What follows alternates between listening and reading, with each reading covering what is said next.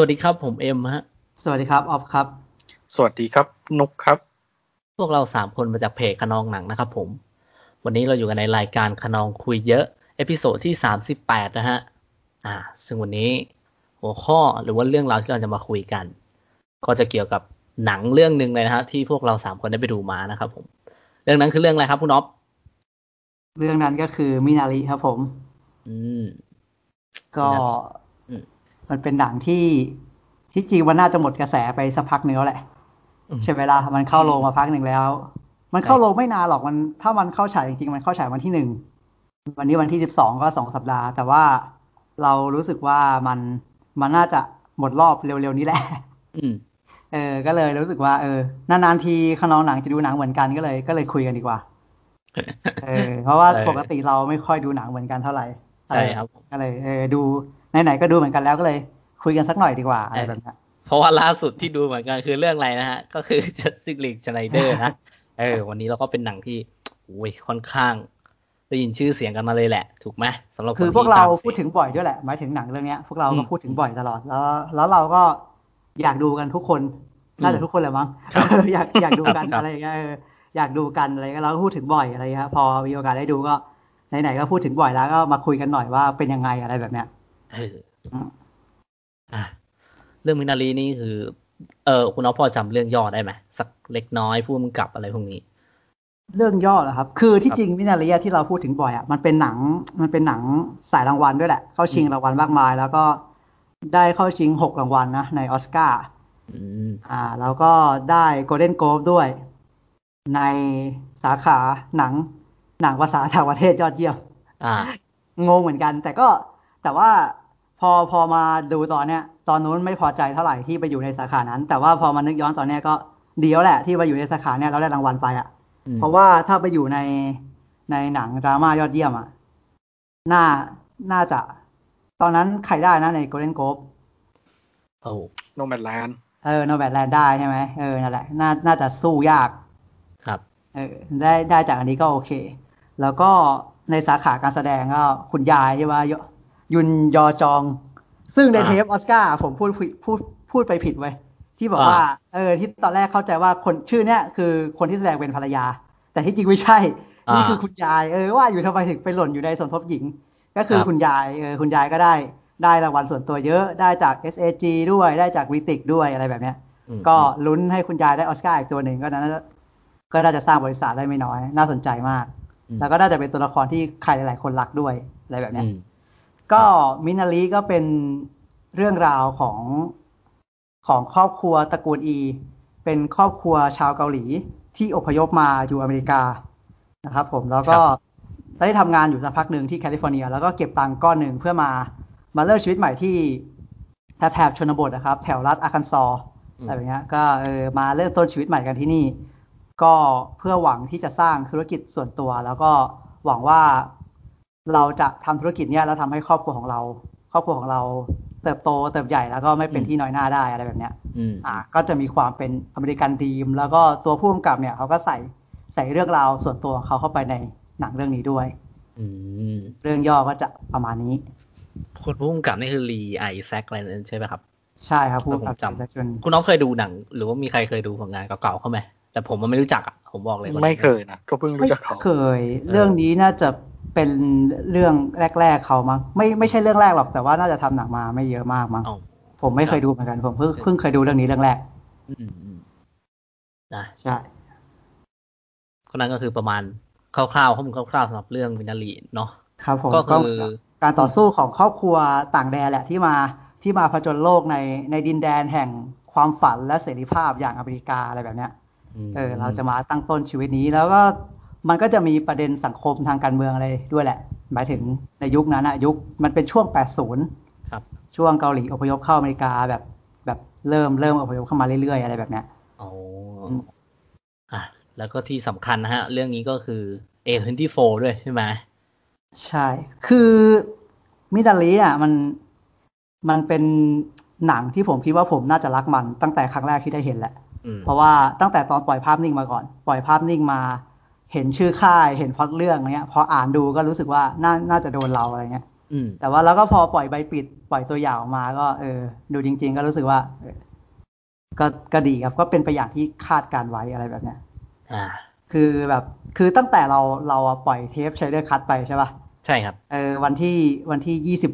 วันที่ยี่สิบกว่า เฮ้ยอืม นั่นแหละประมาณนั้นแหละผมจำไม่ได้ครับเหผมือมนกันนานยี่สิบหกนานอะเออครับผมอืมประมาณนานอะเออแล้วก็แบบคือผมมาตั้งแต่ปล่อยใช้เดอร์คัดไปอะผมแม่งโคตรลากเลือดเลยแบบออกเช้ากับดึกออกเช้ากับดึกตลอดเลย ไม่มีเวลาดูหนังเลยอะแล้วก็แบบไม่ไม่มีโอกาสได้ดูเลยจะจะมีอันที่ได้ดูจริงๆก็คืออันที่มันไฮมากๆ ต้องแบบต้องหักดิบไปดูอะไรอย่างเงี้ยอืมอืมก็คือซึ่งนั่นก็คือเรื่องนี้แหละ ที่ผมแบบ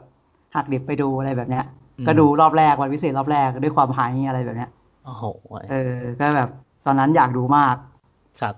ก็ได้ดูสมใจก็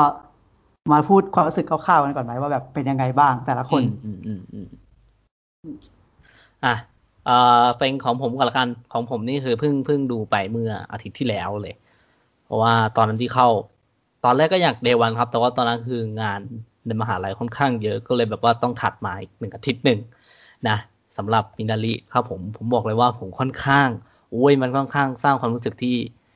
ผมไม่อ่าส่วนตัวคือช่วงเนี้ย ตั้งแต่ช่วงปีใหม่มา ผมไม่ค่อยได้ดูหนังสไตล์นี้อยู่แล้ว แล้วคือถ้าถ้าคุณออฟอาจจะรู้ว่าผมอะแทบจะไม่ค่อยแตะหนังที่คนเอเชียเล่นอยู่แล้ว เออผมแทบจะไม่ค่อยดูเลยหนังเกาหลีที่เขาบอกว่าดีกันหรือว่าอะไรพวกนั้นนะผมแทบจะน้อยมากที่จะดูอะครับ เออ แต่พอไปดูเรื่องเนี้ย ความรู้สึกของผมคือโอ้โหผมแบบ ผมทัชกับมันมากแล้วผมค่อนข้าง คือร้องไห้แบบ เฮ้ยร้องไห้แบบเกือบหนักมากกับเรื่องเนี้ย แบบว่าโอ้โหแบบเช็ดน้ำตาออกมาแล้วยังรู้สึกแบบว่าปลื้มปิติกับหนังเลยนะ เออ แต่ว่าอ่าก็ก็เหมือนเหมือนอย่างที่หวังแหละ ผมคิดว่ามันก็คงได้ประมาณนี้ แต่ตอนแรกเรามีแอบหวังไปนิดนึงไว้ยว่าแบบว่า เฮ้ยมันมันจะดราม่าแบบที่เราต้องการไหมแต่แบบว่า เออ พอมานึกดูว่า เออแม่ง เออ มันได้เท่านี้ แต่ว่าแม่งทำให้เรารู้สึกกับมันได้ ทุกตัวละครเลย เออเราเรารู้สึกว่าแค่เนี้ยเราแม่งพอใจสุดๆแล้วในตั้งแต่ปีใหม่มาจนวันนี้อะครับ เออ ผมไม่ได้เสพหนังแบบนี้มานานมาก ผมรู้สึกว่า เออ ส่วนตัวผมประทับใจครับ กับเรื่องมินาริฮะ ของผม คุณนุกว่าไงครับ คุณนุกดูวันไหนมา ผมก็ไปดูรอบพิเศษนั่นแหละวันที่ วันที่ผ้าไหมอืมวันแรกที่ห้าใช่โอ้วันแรกกันสองคนอ๋อนี่คือแบบลงทุนมากเลยนะ เพราะคิดว่าคิดว่าเราน่าจะมีคือไอ้รอบ รอบกำหนดจ่ายจริง ๆ มันคือวันที่หนึ่งใช่ไหมหนึ่งหรือสองนี่แหละอืมอืมวันที่หนึ่งวันที่หนึ่งผมคิดว่าก่อนหน้านั้นเราอาจจะมีเทปอัปเดต ก็เลยคิดว่าผมน่าจะหลบรีวิว หลบสปอยไม่ค่อยได้เพราะคุณไปเอาว่าความคิดยังไงแบบนี้มาจากไหนเพราะผมมั่นใจว่าออฟจะไปดูอ่าใช่อันนั้นคุณคิดถูกเพราะผมมั่นใจว่าออฟจะไปดูแล้วผมจะหลบไปได้ ผมก็เลย แถวบ้านไม่มีก็เลยลงทุนก็ไปดูในโรงที่มันมี เพื่อที่จะให้หลบออฟรีวิวอืมโอ้ตายแล้ว โอเคฮะโอ้โหรู้สึกผิดเลยอะก็เลยได้ได้เข้าไปดูวันวันแรกก็เลย รู้สึกว่า อืม จะเรียกว่าผิดหวังไหมก็ไม่ไม่ไม่ขนาดนั้นนะ แค่รู้สึกว่ามันไม่ได้ ไม่ได้เป็นไปตามที่เราคิดอะคือรู้สึกว่าพลาดที่ไม่ได้ดูตัวอย่างอ๋อ ผมว่า อืมด้วยด้วยภาพนิ่งที่เราเห็นน่ะ ก็รู้สึกว่ามัน มันมีซีนก่อนการร้องไห้มันจะดราม่าหนักบอกว่าอืมมีซีนที่ไปยืนอยู่ในโบสถ์เหมือนกำลังต่อสู้อะไรอยู่หรือเปล่าอะไรอย่างเงี้ยอืมเออือมอืมอืมเราก็รู้สึกว่ามันมันไปจะไปทางดราม่าหรือเปล่า คิดเหมือนเอ็มเลย เออเพราะว่า ความรู้สึกคือ รู้สึกว่ามันมัน มันไม่ได้ไปทางนั้น ก็เลยรู้สึกว่าไดนามิกหนังมันค่อนข้างนิ่ง มันก็ก็อยู่อยู่อย่างนั้นตั้งแต่ต้นจนจบ เลยรู้สึกว่า เอ้ยคลายแม็กมันคือตรงไหน จุดพีคมันคือตรงไหนก็เลยรู้สึกว่ามัน มันไม่ได้มันไม่ได้หนักอย่างที่เราคิดอืมถ้าจะเรียกว่าผิดหวังไหมก็คงไม่ไม่ถึงกับผิดหวังหรอก แค่รู้สึกว่าเราเตรียมตัวเตรียมใจไปให้ไปดูมันในแบบในอีกแบบหนึ่งแต่ได้อีกแบบหนึ่งอย่างเงี้ยอืมโดยรวมก็เออเรียกว่าไม่ไม่เป็นไปตามที่คิดแล้วกัน รู้สึกว่าหนังมันไดนามิกนิ่ง แล้วก็ เอ่อไม่ไม่ได้หนักหน่วง ไม่ไม่ได้มีจุดเข้าเข้าประเด็นหนักๆอะไรเงี้ยอืมรู้สึกว่ามันฟิลกูดซึ่งไม่ไม่ค่อยเป็นทางผมเท่าไหร่ แต่ถามว่าชอบอะไรไหมก็ชอบหลายอย่าง ชอบชอบงานภาพชอบscore score ขึ้นแต่ละทีโอ้นึกว่าดู The Tree of Life อืมคือแบบเออแบบมันมันเปลี่ยนมันเปลี่ยนมุมเปลี่ยนบรรยากาศหนังเลยนะอืมจะ จะเรียกว่าดีไหมอะคือชอบมากนะ แต่รู้สึกว่ามันพลิกพลิกบรรยากาศหนังไปเยอะเวลาสกอร์ขึ้นแต่ละที แต่ไม่เป็นไม่แปลกใจเลยว่าทำไมเข้าชิงสกอร์ของออสการ์อืมทีแรกก็ก็รู้สึกว่ามันขนาดนั้นเลยเหรอที่จะเข้าชิง แต่พอมาดูอะชอบมากเวลาสกอร์ขึ้นแต่ละทีอืมแล้วก็เคมีตัวละครชอบ ชอบมาก ชอบชอบไอ้นี่มากที่สุดเลยนะ ไม่ค่อยมีคนพูดถึงแต่ผมชอบชอบกว่าทุกตัวเลยคือ คนที่เล่นเป็นแม่อ๋อคนที่เล่นเป็นอ้ยแม่ อ่าอือ่ามอืมผมรู้สึกว่า อืม เราเราเราอินกับตัวนี้เรารู้สึกเข้าใจกับตัวนี้ อืมมากกว่ามากมากกว่าตัวละครอือื่นมอืมหนุกชอบตัวเดียวกับผมเลยอืมรวมถึงอืมทั้งตัวละครแล้วก็แบบการแสดงด้วยนะ ผมชอบใช่ตัวละคใช่รแม่ใช่ที่สุดเลย ใช่ ชอบตัวละครแม่ที่สุด ชอบฮันเยรีที่สุดเลย แล้วก็เอ่อบรรยากาศภาพสวยอะไรดีหลายอย่างสนุก แล้วก็รู้สึกว่ามันมีความไม่น่าไว้ใจในหนังอะด้วยความที่เราไม่ไม่ได้มั่นใจในในในเนื้อเรื่องบางคนก็มีพูดว่าต้องไปเจอการอ่าเหยียดเหยียดผิวเหยียดเชื้อชาติอะไรอย่างเงี้ยอืมอืมเราก็ไม่ค่อยไว้ใจในบรรยากาศในหนังอะไรอย่างเงี้ยเออ ที่แมันจะต้องเออไปเจอชุมชนทางโน้นด้วยแต่รู้สึกว่าเอ้ยหนังมันไม่ได้ dark เลย หนังมัน feel good มาก แล้วก็ทีแรกออกมารู้สึกว่า อืม ตอนออกมาก็เออก็ก็แค่รู้สึก feel good กับหนัง แต่ผ่านไปสักแบบ ไม่กี่ชั่วโมงรู้สึกว่าเอ๊ะทำไมตอนจบมัน มันให้เห็นตัวละครแค่นั้น มันมีอะไรเกิดขึ้นหลังจากนั้นให้เราคิดเองหรือเปล่าวะเรารู้สึกว่าเออผ่านไปหลายวันก็รู้สึกว่าเอ้ยมันมันมี symbol หนังมันมันทิ้ง symbol ให้เราคิดหรือเปล่าทำไมน้ำน้ำน้ำแต่ละที่ทำไมมันมีหลายน้ำเหลือเกิน น้ำใต้ดินน้ำลำธารน้ำในขวดน้ำภูเขาอะไรเงี้ย ก็เออรู้สึกว่าถ้าไปอ่านต่อน่าน่าจะรักหนังเรื่องนี้มากขึ้น ไม่รู้ว่าเขามี symbol อะไรเยอะไหมอะไรเงี้ยอืม อืม ก็จะประมาณเนี้ยอืม ครับโอเคคุณน้องว่าไงเดี๋ยวครับ เดี๋ยวว่ากันแล้วกันไอซิมโบลเลยนะผมอะผมก็ก็อย่างที่บอกว่ามันจะเป็นหนังที่ผมคิดว่าผมจะรักแหละ อย่างที่พูดไปเมื่อกี้อืมก็พอมาดูจริงก็รู้สึกว่าผมรักมันนะ ตั้งแต่ฉากเปิดเลยอะฉากเปิดปุ๊บสกอร์ขึ้นผมก็รักเลย รักเลยแบบรักมากชอบมากก็คือ คุณ Emile อะ Emile Mosseri เนี่ย คนเนี้ยคนทำสกอร์ให้มินาริแล้วก็เป็นคนเดียวกับที่ทำให้ The Last Black Man in San Francisco ด้วย โอ้โห พอรู้ว่าคนที่ทำยิ่งรักเข้าไปใหญ่เลย ทุกวันนี้ผมยังฟัง Big Country ของมินาริอยู่เลย อะไรแบบเนี้ย ก็แบบโอ้โหเชียร์เชียร์อยากให้เขาได้ออสการ์บ้าง แต่ว่าคงไม่ได้หรอกปีนี้ Soul มันจองโอ้เออยากยากหน่อยอะไรแบบเนี้ยแต่ว่าแต่ว่าคนนี้มีฝีมือชอบชอบคนนี้มากครับ สองเรื่องที่ฟังมาชอบมาก ก็หนังก็ดีครับผมก็เกินคาดมากๆ หมายถึงเกินคาดในที่นี้ก็คือในเรื่องของความสนุกสำหรับผมอะผมรู้สึกว่ามันสนุกมากเลยอะอืมผมผมไม่ได้เตรียมใจมาดูความสนุกด้วยในตอนแรกครับเออแล้วผมรู้สึกว่ามันมันสนุกแบบสนุกมากอะพอมันจบแล้วผมก็แบบเอานี่มันหนังมันสองชั่วโมงไม่ใช่เหรอว่าทำไมมันทำไมมันจบเร็วจังอะไรแบบเนี้ยเออคือคือผมรู้สึกว่ามันสนุกจริง คือรอบที่ผมไปดูอะตอนที่หนังมันยังไม่ทันได้ฉายอะ มันมีคนหลับอยู่ก่อนแล้วครับ แบบเขานั่งหลับอะนั่งหลับเลยอะอ๋อเออนั่งหลับอยู่ก่อนแล้วอะเออก็คือหลับหลับไปเลยอะหลับไปตั้งแต่ต้นเลยอะแล้วแล้วแบบเหมือน reaction คนในโรงมันเริ่มมันเริ่มมี reaction ปุ๊บเขานั่งหลับอยู่เขาก็ตื่นตื่นขึ้นมาแล้วเขาก็ขำกับหนังเออเขาก็สนุกกับหนังเว้ยเขาก็ enjoy กับมันไปตลอดเรื่องเออเราก็เลยรู้สึกว่ามันเออคนอื่นเขาก็คงรู้สึกเหมือนเราแหละว่ามันว่ามันสนุกจริงๆหนังมันสนุกมันมีอารมณ์ขัน ผมชอบที่มันไม่ฟูมไฟล์นะมันฟูมไฟล์น้อยกว่าที่ผมคิดเอาไว้แล้วผมก็รู้สึกว่ามันนั่นคือสิ่งที่ดี หนังมีประเด็นที่ดีครับผมมีการแสดงที่ดี แล้วก็มันมีความรู้สึกส่วนตัวที่ผมรู้สึกว่าเออมันจะเหมือนจะเป็นมีมีความเป็นผู้ลงหล่นเล็กๆอยู่ที่ผมรู้สึกว่าประเด็นเนี้ยน่าจับต้องน่าเอามาคุยอะไรแบบเนี้ยอืมเออนั่นแหละที่ผมชอบมันอะไรเงี้ยแล้วก็ดูจบแล้วก็เข้าใจชื่อเรื่องชัดเจนนะครับผม แล้วก็ดูจบก็ตกตะกอนกับอะไรกับตัวเองอะไรบางอย่าง ก็เลยรู้สึกว่า เออ ก็ดีครับดีอืมอืมอืมก็ชอบเออมินาริก็ไม่ผิดหวังนะง่ายครับ คือสนุกนะ รู้สึกว่าถ้าคนไม่ไม่ได้หวังแบบหวังดราม่าหนักแบบผมอะอืมผมรู้สึกว่าหนังมัน มัน entertain เยอะๆอืม สนุกมากเลยผมว่าจังหวะมันดีมากเลย ใช่จังหวะความตลก จังหวะความแบบอมยิ้ม อืมไม่ว่าอมยิ้มอืมครับมันมันเยอะอืมอืมใช่ฮะใช่ใช่ทีมนักแสดงช่วยกันแบกหนังนะแล้วก็แบบเออเราเชื่อ เราเชื่อว่าตระกูลอีมันต้องมันต้องทำสิ่งนี้กัน มันต้องฝ่าฟันกัน แล้วมันก็มีความรักแบบนี้กัน อืม อืมใช่รวมๆก็นับว่าเป็นหนึ่งหนังที่แนะนำนะครับ ตอนนี้ก็น่าจะใกล้หลุดแล้วใช่ไหมหรือว่าหลุดมีมีมีรอบอยู่ยังมีอยู่เขาเนอะมีรอบเยอะเลยเออแล้วส่วนโรงใหญ่ๆที่อื่นก็ยังน่าจะยังมีรอบอยู่ ก็เชียร์เชียร์ให้ไปดูกัน ก็ใกล้ใกล้เข้าสู่โค้งสุดท้ายของออสการ์แล้วก็อยากให้เราไปลิ้มลองดู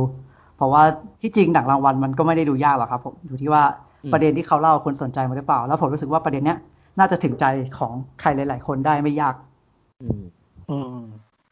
สำหรับรีเลทนะในในความเป็นเอเชียอืมรู้สึกว่ามันมันมีความเป็นเอเชียแบบ แบบอืมจะจะว่าเป็นเป็นชนชั้นกลางที่สนใจประเทศโลกที่หนึ่งก็ก็ไม่ขนาดนั้น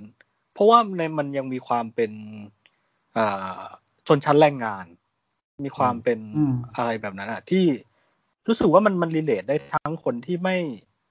ไม่ไม่ใช่ชนชั้นกลาง หรือชนชั้นล่างก็ก็เข้าใจแล้วก็รีเลทกับความรู้สึกของตัวละครที่มันมีหลายวัย แล้วก็การแสดงออกที่แบบมีทั้งแบบเออแบบเก่าแบบหัวเก่าหัวใหม่หรืออะไรแบบเนี้ยอืผมว่ามันมัน relate ได้ได้หลายกลุ่ม ครับผมครับ โอเคนั่นก็คือความรู้สึกทั้งหมดนะ ของพวกเราสามคนที่มีต่อเรื่องมินารีนะครับผมก็คือพอต่อจากนี้เราก็จะเริ่มเข้าสู่ช่วงคุยก็จะ spoil แล้วเนาะเออเราจะมาอ่าคุยกันดีกว่าเพราะว่าภายในเรื่องนี้มีตรงไหนที่น่าสนใจบ้างเออนะครับ โอเค เป็นไงบ้างครับสำหรับ ตรงไหนมีใครร้องไห้แบบผมบ้างไหมผมไม่ไม่ร้องนะอ๋อแต่ว่าแต่ว่าก็รู้สึกได้ รู้สึกว่าหนังมันมันทำงานกับผู้คนเยอะแล้วแบบ ผมรู้สึกได้เลยว่า reaction ในโรงอะเขาเขาก็รู้สึกเหมือนกันอะไรเงี้ยโอ้ถ้าถ้าพูดถึงฉากที่เอ็มพูดถึงร้องไห้ก็ต้องเป็นฉากไคลแม็กซ์ใช่ไหมฉากไฟไหม้อ่าก่อนหน้านั้นแม่งมีฉากหนึ่งที่ไม่คิดว่าแม่งอยู่ดีแม่งเหมือนขนลุกขึ้นมาเลย ก็คือซีนที่ตั้งแต่เจอแม่ครั้งแรก ตัวละครภรรยาเจอแม่ครั้งแรก แล้วผมน้ำตาไหลเลยเว้ยไม่รู้ดีมันเหมือนเป็นความรู้สึกแบบ เออแม่งแม่งแม่งเราเหมือนเคยแบบ อย่างเงี้ย เคยมีอย่างเงี้ย แบบว่า เราสมมุติเราย้ายออกมาอยู่อีกจังหวัดหนึ่ง แล้วเหมือนว่าอยู่มาวันหนึ่งคือแม่เรามาหาบ้างอะไรอย่างเงี้ยแม่งแม่งคือเรารู้สึกว่าเราแม่งสัมผัสได้แบบนั้นเลยอะฟิลแม่งเหมือนมาก และไหนจะตอนที่แม่หยิบ ไอ้พวกวัตถุดิบขึ้นมาให้อะอ่าพริกเฮ้ยป่นคือเราปลาร้องแห้งไห้เฮ้ยคือเราร้องไห้มากคือเรารู้สึกว่า เฮ้ยเราไม่เคยดูหนังแบบทำไมเออทุกทีเออใช่แหละเราผิดเองแหละที่เราไม่ไม่ค่อยได้ดูหนังที่พวกเอเชียไงนึกออกไหมแต่พอไม่หแบรอกบว่ามันไม่ค่อยมีหนังที่มันพูดถึงประเด็นเออแบบนี้เท่าไหร่เข้าใจว่าเออแบบใช่แบบเรื่องเออเรื่องที่มันอ๋อมนุษย์มากๆเรื่องที่มันเรียบง่ายที่แบบเออเออเขาแสดงออกมา เราใช่ชอบใช่ที่มันแสดงออกมาว่าแบบเออว่าแบบอยู่ที่เนี่ยวัตถุดิบหรือหลายๆอย่าง มันไม่เหมือนบ้านเราไง มันเกิดความขัดสนมันมันไม่ใช่ที่ของเราอะมันไม่เหมือนบ้านเราพอแม่หยิบอืม สิ่งนู้นสิ่งนี้หยิบยื่นความความเออเป็นบ้านให้อะเออแม่หยิบยื่นความเป็นบ้านให้เราอะไรแบบนี้นเจ้าเรามันร้อก็งเลยรู้สึไห้กเลยคิดถึงเอออืมจริงมันมันเป็นความรู้สึกที่แบบอุ้ยคือแสดงว่าผมผมว่าทั้งทั้งนั้นอะ เราน่าจะมีความรู้สึกเรียกับตัวละครนั้นเหมือนกันแน่ๆเลยใช่อยู่อยู่ในมุมของคนภรรยาที่ว่าแบบว่า เออ พอแม่มาหา มีครอบครัวมาหาเขาก็แบบว่านึกถึงเรามาก่อน เออเขานึกถึงเราเขาเอาอะไรมาฝากเขาเอาอะไรมาอะไรที่เขาเอาอะไรหลายๆอย่างที่เราคิดว่าเราต้องการที่เราไม่มีเขาเอามาให้เออความเป็นห่วงเป็นใยนี่มันแบบ เออมันมันมันกินใจเรามากเลยอะแม่งเลยทำให้ผมร้องไห้ร้องไห้ออกมาตั้งแต่ตอนนั้นน่ะเออแล้วคราวนี้ก็นั่นแหละก็ scene ที่มองว่าเป็นคือคลายแม็กซ์ของผมคือะอคือโมนิก้าคือต้องเข้าใจว่าโมนิก้ามันไม่ได้อยากย้ายมาอยู่อาร์คันซอตั้งแต่แรกอืมเราจะเห็นความหน้าบูดหน้าเบี้ยวตั้งแต่ลงจากรถเลย ตั้งแต่แรกเลยเอออืมตั้งแต่แบบออกจากรถปุ๊บลงรถมาปุ๊บเห็นบ้านปุ๊บก็อืมคุยกับเจคอบเลยใช่ไหมคุณสามีก็คือใช่ครับคุณเออสเตเฟนจอห์นใช่ไหมเอาเสียงยังไงสเตเฟนยอนปะเออเรียกอย่างนี้แล้วกันเรียกเอาเสียง Jacob ยากเหก็ลืได้อเกินอะ Jacob เออเจคอบเออเจคอบเจคอบอืมก็เหมือนยอนถามต้องเออขอพูดเรื่องชื่อหน่อย รู้สึกว่ามันบางคนก็เรื่องเหมือนกันแต่ รู้สึกว่าจะออกไปทางยอนซะเยอะ ยอนเนาะยอน แต่ผมไปฟังแล้วอ่าเท่าที่ผมผมก็ไม่ใช่ผู้เชี่ยวชาญด้านภาษาอะไรนะอืมอืมก็รู้สึกว่ามันมันมันอาจจะเสียงยากเรียกยอนอาจจะไม่ขนาดนั้นอะ มันเป็นแบบหยอน แล้วก็เหยินเออที่เป็นคำเดียวกันอะอ่าอ่าเราต้องพูดสองคำเนี้ยได้คำเดียวกันได้ได้เหยินเหยินอืมอะไรโคตรยากอะกว่าเนี่ยเหยินโอเค ขออนุญาตเรียกยอนนั่นแหละเจคอบก็ได้ครับเออเออเออเรียกเจคอบก็ได้เจคอบก็แบบคุยกับสามีเลยว่าแบบไม่เห็นที่เหมือนที่คุยกันไว้เลยนี่คะอะไรแบบเอเนี้อยเออตั้งเอแต่อพวกแรกก็ก็รับรู้ได้เลยว่าภรรยาไม่พอใจ ก็เราก็รับรู้ได้ว่าอาเจคอบกับโมนิก้าพาลูกกับอีกสองคนย้ายจากแคลิฟอร์เนียมาอยู่ที่อาร์คันซอซื้อที่ดินผืนหนึ่ง ด้วยเตด้วยตัวเจคอบอยากมาทำฟาร์มที่นี่ใช่ไหมล่ะอืมอะไรแบบเนี้ยเออแล้วแล้วตัวโมนิก้าไม่เห็นด้วย ไม่เห็นด้วยกับกับสิ่งที่เจคอบจะทำอะ ใช่ครับไม่ไม่ไม่พอใจกับสิ่งที่เจคอบเลือกมากกว่าอืมว่าแบบมาอยู่ชนบทอยู่ห่างจาก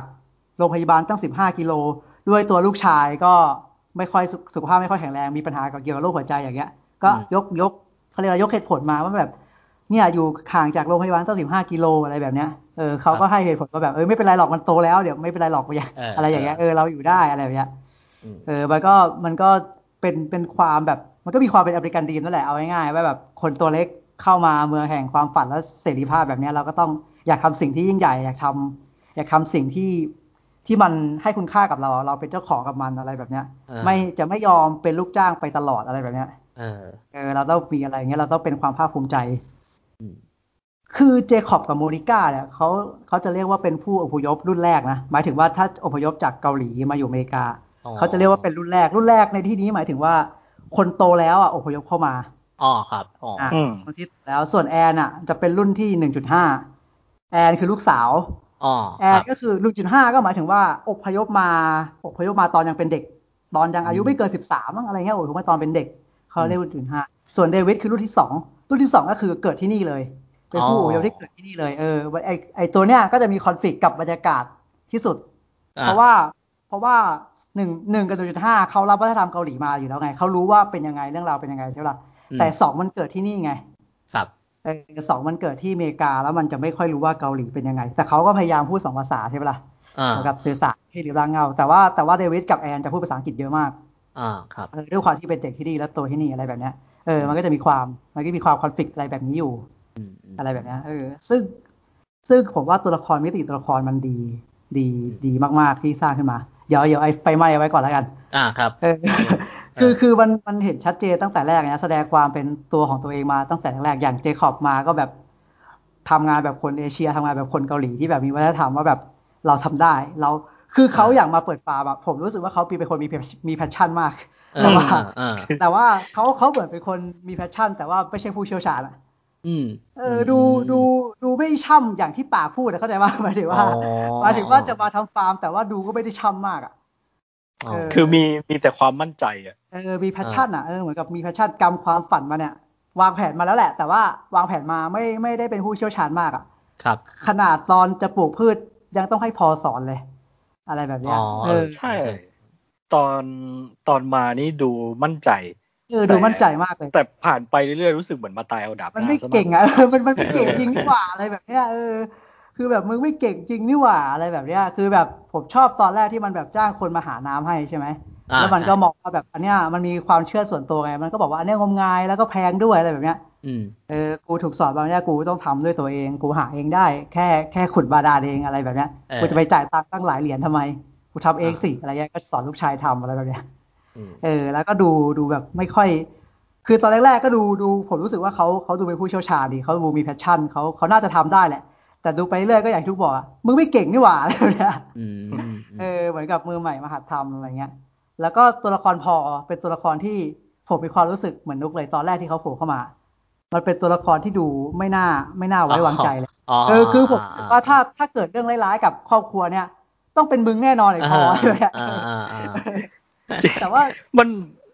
มันไม่ใช่แค่พอนะรู้สึกว่ามันทุกคนเลย ไม่ว่าจะเป็นแบงค์หรือคนที่โบสถ์หรือพ่อเพื่อนลูกทุกคนเออพ่อเพื่อนลูกแม่งน่ากลัวที่ไหนเออเอออันนั้นน่ากลัวมากอืมทุกคนแต่แต่รู้สึกแต่ไม่ว่าไม่น่าไว้ใจเลย แต่ว่าตอนแรกมันมีแค่พอไงอืมตอนแรกมันมีผมผมมาแค่พอก็เลยรู้สึบุกคลิกว่าเขาถ้าแปลกๆอะพอบุคลิกแปลกเออ พอแบบเหมือนกับว่าถ้าถ้าถ้าตัวตอนแรกตัวเนี้ยผมมาปุ๊บผมก็แบบรู้สึกว่าตัวเนี้ยไม่น่าไว้วางใจ แต่ว่า ถ้าถ้าแบบมีเรื่องอะไรเกิดมีเรื่องร้ายๆเกิดขึ้นกับครอบครัวเนี้ยต้องเป็นไอพอแน่นอนอะไรตอนแรกๆนะ แต่ว่าพอพอพอหนังพยายามทำให้เราได้เริ่มรู้จักเขาผมว่าเขาอะมีเป็นตัวละครที่น่ารักแบบมีความน่ารักขึ้นเรื่อยๆเรื่อยอืมๆเออ แล้วก็แล้วก็แสดงความเป็นตัวตนออกมาชัดเจนอะแล้วก็แบบเรื่องความเชื่ออะไรแบบพวกนี้ของเขาอะเขาบอกว่าเขาเคยไปลบเขามีความเชื่อนู่นนี่นั่น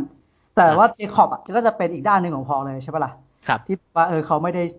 เขาไม่ได้เชื่อเรื่องพวกเนี้ยเออเขาเขา เขาศรัทธาต่อความทุ่มเทและความสำเร็จอะเขาไม่ได้ เขาไม่ได้ศรัทธาต่อพระเจ้าหรือว่าอืมความเชื่ออะไรแบบเนี้ย เออ ซึ่งซึ่งพอก็จะเป็นตัวละครที่แบบ มีบุคลิกแปลกๆอะคนแถวนั้นก็ใช้คาว่าคนเพี้ยนนั่นแหละใช่ปะล่ะเขาก็ศรัทธาศรัทธาศรัทธาพระเจ้าของเขาที่แบบวันหยุดคนอื่นไปเข้าโบสถ์เขาก็จะแบกไม้กางเขนแบกของกางเขาเขนแล้วโอ้โหเออแบบไม้กางเขนเดินไปบนท้องถนนอะไรแบบเนี้ยเออเอออันนี้ผมไม่มั่นใจนะ ก็มันหนังจะพูดทำนองว่าตัวพอเนี่ย นับถือพระเยซูอืมซึ่งอืมก็เรียกว่าเป็นคนละส่วนกับคนที่นับถือก็อดแบบชาวคริสต์ทั่วไปไหม เพราะว่าเหมือนมีการพูดถึงด้วยว่าสองคนเนี้ยนับถือเหมือนกันก็คือโมนิก้าใช่ไหมอ่า กับพอที่นับถือพระเยซู อ่า แต่ว่าในโบสถ์ส่วนใหญ่ไม่เหมือนกันเหรอ ไม่ไม่ใช่พระเยเอซูอเหรอัอนนี้ผมไม่รู้อะเด็กคือเอ่อมันมันมีบางคือมันก็มีหลายนิกายนะ บางนี้อ๋อ คือผมไม่ไม่ไม่ได้มั่นใจหรือไม่ได้ชัวร์แต่ผมแค่รู้สึกว่าหนังมันจะพูดทำนองว่า พอเนี่ยอาจจะไม่ใช่คริสต์แบบ คือมันบางนิกายก็อาจจะนับถือตัวพระเยซูด้วย บางนิกายก็เอาแค่ก๊อตที่มองแค่ว่าพระเยซูเนี่ยเป็นผู้มามาเผยแพร่ มาเผยแพร่ความเชื่อแบบก๊อตเฉยอืมนั่นๆแหละเป็นประมาณพระอานนท์อะไรทำนองเนี้ยอ๋อเออโอเคแต่ว่าบางบางคนที่เขานับถือเขานับถือเป็นบูชาบูชาตัวจีซัสด้วย อืม อืม ก็นั่นแหละทำให้ตัวพอดูดูแบบเป็นเป็นคนเพี้ยนในสายตาคนอื่นไง ซึ่งอืมซึ่งถ้าวัดแบบเขาแบบว่าแบบคนอื่นก็ไปแบบไปบอกเขาไม่ดีอะไปเมคฟันกับเขาอะไรแบบเนี้ยใช่ไหมล่ะเพราะว่าเขาใช่ด้วยด้วยด้วยด้วยตัวที่เขาเป็นแบบนั้นด้วย แต่ว่าใครจะไปรู้ว่าแบบเขาอาจจะมีศรัทธาที่ดีกว่า ที่ดีกว่าคนพวกนั้นก็ได้ใช่ไหมคนที่ไปมองเขาว่าเป็นตัวตลกอะไรแบบเนี้ยอืมสิ่งที่เขาทำอาจจะเป็นศรัทธาแรงกล้าของเขาก็ได้อะไรแบบเนี้ย เออกระทั่งแบบคนดูอย่างเราอย่างเงี้ย ก็เราเราก็ยังมองว่าเขาเป็นเป็นตัวเป็นตัวประหลาดอะหรือว่าเป็นคนเออแปลกหน้าที่ที่ไม่น่าไว้วางใจในตอนแรกที่เราเห็นอะมอะไรแบบเนี้ยเออ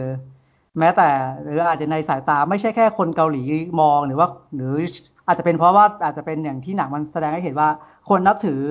คนนับคนเข้าโบสถ์ด้วยกันชาวอเมริกันด้วยกันก็ยังมองพอเป็นตัวประหลาดอะไรแบบเนี้ยเออเออซึ่งมันซึ่งซึ่งมันก็เป็นเรื่องปกติแหละที่เราเราจะจัดคนอื่นเพียงแค่ภายนอก ถ้าเรายังไม่รู้จักเขาดีอะอืม เออมันก็จะมันก็จะเป็นเนี้ยเหมือนตอนที่ตอนที่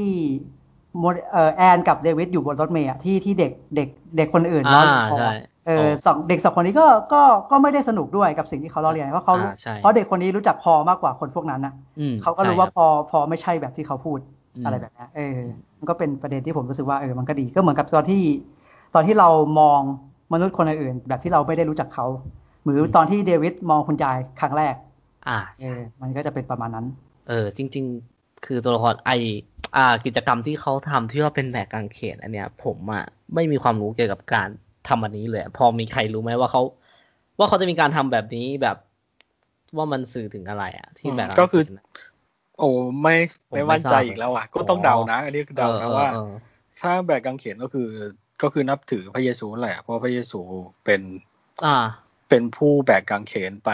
ไปโดนตรึงก็คือเป็นการอ่าบูชาอ่าพระเยซู ซึ่งครับก็คือหลายคนที่เขานับถือก็อดที่ไม่ได้มองพระเยซูเป็นเป็นสิ่งศักดิ์สิทธิ์มากก็เป็นแค่เป็นผู้มาเผยแพร่เรื่องราวของอืมพระเจ้าอืมซึ่งไม่ได้ไม่ได้มองว่าพระเยซูนี่เป็นผู้น่านับถือหรือ หรือบูชาเท่าก็อดอะก็คือครับเขาก็ก็ไม่ได้สนใจพระเยซูขนาดนั้น ส่วนคนที่บูชาพระเยซูอะก็ก็จะก็จะมีส่วนที่เป็นไม้กางเขนกับ กับอ่าพระเยซูโดนตรึงเป็นสัญลักษณ์เยอะอืมอืมอืมอืมอืมโอ้อ่าครับ เพราะว่าผมผมตอนแรกอะผมเห็นแล้วผมรู้สึกว่าเฮ้ย คือหนึ่งเลยไม่ได้มีความรู้ตรงนั้น แล้วก็มองว่าหรือว่าตรงนี้มันเป็นสัญญาหรือเปล่าเพราะว่าชอบเห็น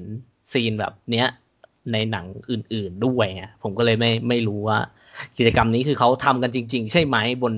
บนโลกแห่งความจริงในยุคนั้นอะไรอย่างเงี้ย อันนี้คือแค่สงสัยเฉยๆครับอั นนี้ไม่ไม่มีแต่ในเรื่องมีแค่พอทำคนเดียวไงเออใช่แต่ในเรื่องมีแค่พอทำเออก็เลยรู้สึกว่าเอ้ยเอ้ามันเป็นสัญลักษณ์อะไรหรือเปล่าอะไรอย่างเงี้ยเอออืมก็แค่สงสัยครับ โอเค ต่อต่อเลยฮะที่ไปไหนต่อดีอยากอยากพูดประเด็นตรงไหนก่อน ยกมาเลยได้เลยนะอ่า เอาเอาเรื่องนี้แหละต่อเลยก็คือเรื่องไหนรู้สึกว่าเรื่องพอเขาตั้งใจไหมเรื่องว่าเราเราไม่ไว้ใจผู้คนโน่นนี่นั่น ไม่ไว้ผมเขาว่าตั้งใจให้เราไม่ไว้ใจไหมถ้ามันรู้สึกหลายคนผมว่าเขาใช่ตั้งใจ ตั้งใจเพราะว่าเหมือนกับว่าเขาอะเขาเหมือนเขาจะรู้แหละ ถ้าเราดูไปประมาณสักครึ่งชั่วโมงอะเขาเขาคงมั่นใจในในในศักยภาพตัวละครเขาว่า เนี่ย คนดูจะรักตัวละครพวกเราแล้วเว้ยเราก็ต้องเหมือนกับพยายามสร้างบรรยากาศอะไรบางอย่างว่าให้คนดูเอาใจช่วยอะไรแบบเนี้ยอืมด้วยไดอะล็อกด้วยด้วยบรรยากาศที่มันสร้างด้วยอย่างอย่างพ่อเพื่อนอะพ่อเพื่อนแม่งโคตรน่ากลัวเลยโอ้ยที่แม่งบุคลิกเนี่ย คือเห็นในหนังฆาตกรโรคจิตคือคือมันนะเว้ยจริงคือคือคือผมมาดูตัวอย่างใช่ป่ะเออคือผมรู้อยู่แล้วมันต้องมีฉากไฟไหม้ๆอ่า แล้วผมผมจำได้เลยตอนดูอยู่อะแล้วพอผมเห็นไอ้เนี่ยถ้าไฟไม่ฟาบอะมึงนี่แหละ คนคนทำเข้าใจปะอ๋อไอ้พ่อเพื่อนนี่แหละเป็นคนทโอเคำยิ่งยิ่งไดอะล็อกที่มันพูดด้วยเข้าใจปะไดอะล็อกที่มันพูดด้วยอย่างงู้นอย่างเงี้ย เออ ก็เลยก็เลยรู้สึกว่าหนังมันมันจะทำให้แบบว่า ไม่รู้ว่าเขาจะเล่นประเด็นแบบคนเอเชียโดนหรือเปล่าอะไรแบบนี้ไงอืมเราก็เลยรู้สึกว่าบรรยากาศในหนังมันมันผมไอไอตอนในโบสถ์ก็ตอนในโบสถ์อะไม่หนักเท่าไหร่ แต่ว่าแต่ว่ามันก็มีความรู้สึกไม่น่าไว้วางใจอยู่ดีอะคนที่เข้ามาคุยกับโมนิก้าเอยอะไรเอยอะไรแบบเนี้ยอ่าอ่าเออ แต่ว่าแต่ว่าไอคนเนี้ยหนักสุด พ่อเพื่อนหนักสุดหนักเลยหนักเลยเออบุคลิกนัดโอ้โหจริงตอนเจอตอนเจอทีแรกก็เฉยเฉยๆเออเรียกว่าไม่ไม่น่าไว้ใจเท่าไหร่เพราะก็ดู aggressive พอสมควรอะอืม ดูดูดุดูอะไรแบบเนี้ย แต่พอพูดคำหนึ่งอะรู้สึกเหมือนกันนะ ผมไปฟังพอดแคสต์ของช่องอื่นเขาก็เขาก็พูดเหมือนกันว่าเขาเขาเขารู้สึกเหมือนกัน คือตอนที่พูดว่านายต้องช่วยพ่อทำงานนะอะไรอย่างเงี้ยอ๋อเออ มันดูเหมือนกับมันจะเอเล่นออะไรเราสัก็อย่งรู้สึกว่าใช่ไหมไอ้ความไม่น่าไว้ใจนั้นมันหายไปเลยรู้สึกว่าเออเขาก็เขาก็แสดงออกเขาก็แสดงออกกันประมาณดูเนี้ยป่ะตรงนี้ทำให้ผมในรูปนึแบกบถึงเขา นึกถึงอะไรรู้ไหมผมนึกถึงครูคักแคนอะ ผมว่าเขาต้องอยู่ในแก๊งนั้นความรู้สึกผมตอนแรกคิดเหเอมืออนกันนี่จริงเลยเว้ยแม่งครูคักแคนชัดๆแบบตัวละครแบบเนี้ยเออมันเป็นเพราะว่าเราเรามีพื้นฐานความคิดว่าหนังรางวัล แล้วก็ความเป็นต่างเชื้อชาติในถิ่นอเมริกาเนี่ย มันส่วนใหญ่มันเล่นเรื่องเหยียด ใช่ไหมล่ะเหยียดเชื้อชาติครับเราก็รู้สึกว่าไอ้เรื่องเนี้ยมันมันก็น่าจะมีหรืออะไรอย่างเงี้ยเราก็ไม่ไว้ใจอยู่ตลอดเวลาอืม ว่าแล้วยิ่งไปโดนไปอยู่ในพื้นที่ของเอ่อคนคอนเซอร์เวทีฟของอเมริกาอย่างเงี้ยอือืมมในในกลุ่มแบบเนี้ยเราก็ยิ่งไม่ไว้ใจไปใหญ่ เรียกว่าเขาตั้งใจไหมว่าให้เรา ให้เรามองว่าทั้งเรื่องเนี่ย เราไม่ได้ไว้ใจใครเลยตอนเจอที่แรกแต่หลังๆเขาก็เขาก็เขาก็เขาก็ดีเขาก็น่ารักเขาก็แสดงออกในในแบบของเขาอืมก็ก็ใช่หวังดีอะไรเงี้ยคือโดเจยสุดคอบท้ายอะ แสดงออกชัดเจนแล้วว่าไม่ไว้ใจใครเลยหมายถึงเออเจคอบอะอืมเจคอบชัดมากว่าแบบว่ายืนด้วยลำแข้งได้ไม่ไว้ใจใครเลยไอ้พวกเนี้ยจะมาโกงเรา มันเห็นเราเป็นเอเชียเราเห็น มันเห็นเราเป็นคนต่างถิ่นอืมก็ก็จะเป็นอย่างที่นุกพูดก็ก็ได้น่าสนใจ เออคือผมผมรู้สึกว่าตัวผมเองอะผมแล้วผมไม่รู้ว่าคนอื่นเป็นไหมคือผมรู้สึกว่าในเรื่องเนี้ย เรามีพื้นฐานความคิดไปว่า เราต้องเจอเรื่องเหยียดเชื้อชาติแน่ เราต้องเจอเรื่องเหยียดเชื้อชาติแน่ เราก็ไม่ไว้ใจ ด้วย แล้วก็ character ของเจคอบก็ดูไม่ค่อยไว้ใจคนอื่นด้วย แล้วคิดว่ามันเป็นไม่ไว้ใจเลยแล้วคิดว่าเขาตั้งใจแล้วเป็น message หนังไหมว่า เราเราคิดไปเองมันก็มีคนที่เขาดีอยู่ เรียกว่าจะเป็นส่วนใหญ่อาจจะด้วยซ้ำอือืมมถ้าในหนังอะไรอย่างเงี้ย ในหนังเรื่องเนี้ย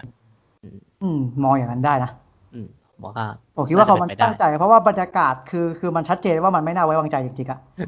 เออทุกตัวละครใหม่ๆที่โผล่เข้ามา มันมันดูไม่น่าไว้วางใจจริงๆอะ ใช่ครับ อ่า อ่าถ้าถ้าสมมุติว่ามองในมุมนี้ แล้วถ้ามุมตรงข้ามล่ะ คิดว่ามันมีอะไรแอบแฝงว่าหนังมันแสดงออกว่าคนเขาเหยียดไหมเหยียดครอบครัวนี้ไหมคนเขาเหยียดไหมคือ คือตอนแรก ๆอะตอนแรก ๆ ที่ที่เข้าโบสถ์อะผมรู้สึกว่าจะโดนเหยียดนะใช่ผมก็เออพอด้วยที่ควาแบมบไม่ไว้ใจเข้านั่นแหละเข้ามาคุยเข้ามาอะไรอย่างเงี้ยมันดูมันดูแบบ มันดูมันดูไม่ไนท์จริงอะเข้าใจปะอืมอะไรอย่างเงี้ยอืมเอออืมแต่แต่ว่าแต่ว่าดูไปเรื่อยๆผมว่ายิ่งยิ่งแบบตอนเจอเจอเจอเพื่อนอย่างเงี้ย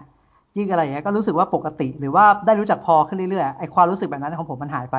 อืมอืมันหายไปเลยจนกระทั่งเจอเพื่อนพ่อนั่นแหละเจอเพื่อนพ่อเออเออถึงกลับมาเว้ยเออ ผมคุ้นคุ้นว่ามีคนพูดว่ามันอาจจะแอบแฝงเรื่องความเหยียดอยู่ในนั้น เช่นอ่าเด็กหรือพ่อเพื่อนพูด อาจจะในประโยคแรก ๆ หรือที่พูดเด็กที่พูดว่าทำไมทำไมหน้าเธอแบนจังอะไรเงี้ยอ๋อตอนเด็กมันเออคุยกันอันเนี้ยเออผมทำไมว่าผมแม่งมีประเด็นเว้ยเอไอ้อทำไมทำไมหน้าแบนแบนจังอะคือคือ ไอไอตัวเด็กอะไอเด็กผู้ชายผิวขาวอะผมรู้สึกว่าตอนมันพูดอะมันไม่ได้พูดในเชิงเหยียดมันพูดด้วยความสงสัยสงสัยใช่ใช่ไหมเออผมก็คิดแบบนั้นนะเออผมถึงมองว่าหนังเรื่องเนี้ยเขาไม่ไม่น่าจะจะแสดงประเด็นเหยียดหรอกเขาจะแสดงว่าการแสดงออกหลาย ๆ อย่าง มันเป็นเพราะว่าเรา เราไม่เราเคยไม่ได้เจอเข้าใจเขา แล้วก็อืมเออเราเราไม่ได้อยู่ในวัฒนธรรมแบบเขา มันเป็นความสงสัยความเอ่ความออยากรู้ความไม่ไม่ได้ตรงกันทางวัฒนธรรมซะมากกว่าอ่าคือเออคือก่อนก่อนที่มันจะมาถามว่าหน้าแบนจังอะมันจะเป็นแม่แม่คุยกันใช่ป่ะที่เขาคุยกับอืมโบดิก้าแล้วเขาก็ใช้คำว่าอุ้ยน่ารักจังเนี่ยตอนแรกอะผมก็รู้สึกว่ามันมันล้อเลียนปะวะแบบนี้เข้าใจป่ะอ๋อไอตอนที่แม่คุยกันอะยังไม่ไว้ใจแต่ว่าตอนตอนเพื่อนเจอเพื่อนอะตอนเดวิดเจอเพื่อนอันนั้นอะรู้สึกว่ามันบริสุทธิ์อยู่ เออ เออ มันไม่ได้มันไม่ได้เหยียดหรอกมันถามไปด้วยความสงสัย มันอาจจะไม่เคยเห็นอะไรแบบเนี้ยอืมไอไอเด็กคนนั้นอะเด็กที่เขานั่นอะครับเออซึ่งซึ่งตรงเนี้ยผมมองไปถึง standard beauty เลยนะไอตอนเด็กมันถามอะเออไอตอนที่เด็กมันถามอะอืมว่าว่าแบบว่าทำไมหน้าแบนจังมันอาจจะไม่เคยเห็นอะไรแบบเนี้ยซึ่งซึ่งผมรู้สึกว่าแล้วแต่วัฒนธรรมอะแล้วแต่ประเทศมันก็จะมี standard beauty ของตัวมันเองใช่ปะล่ะครับอืมเพียงแต่เพียงแต่ผมรู้สึกว่าบนโลกเราบนโลกเราณปัจจุบันอะไอ standard beauty ของคนผิวขาวมัน มันใหญ่กว่าชาวบ้านเขาไงอืมมัน universal มากอะตอนเนี้ยเออ ก็เลยรู้สึกคือว่าเขาอยากเล่นประเด็นนี้หรือเปล่า อะไรแบบเนี้ย เพราะว่าเพราะว่ามันมันก็มันก็มาถามด้วยความแบบไม่ไม่เคยเห็นด้วยความสงสัยอะไรแบบเนี้ยด้วยความแปลกๆว่า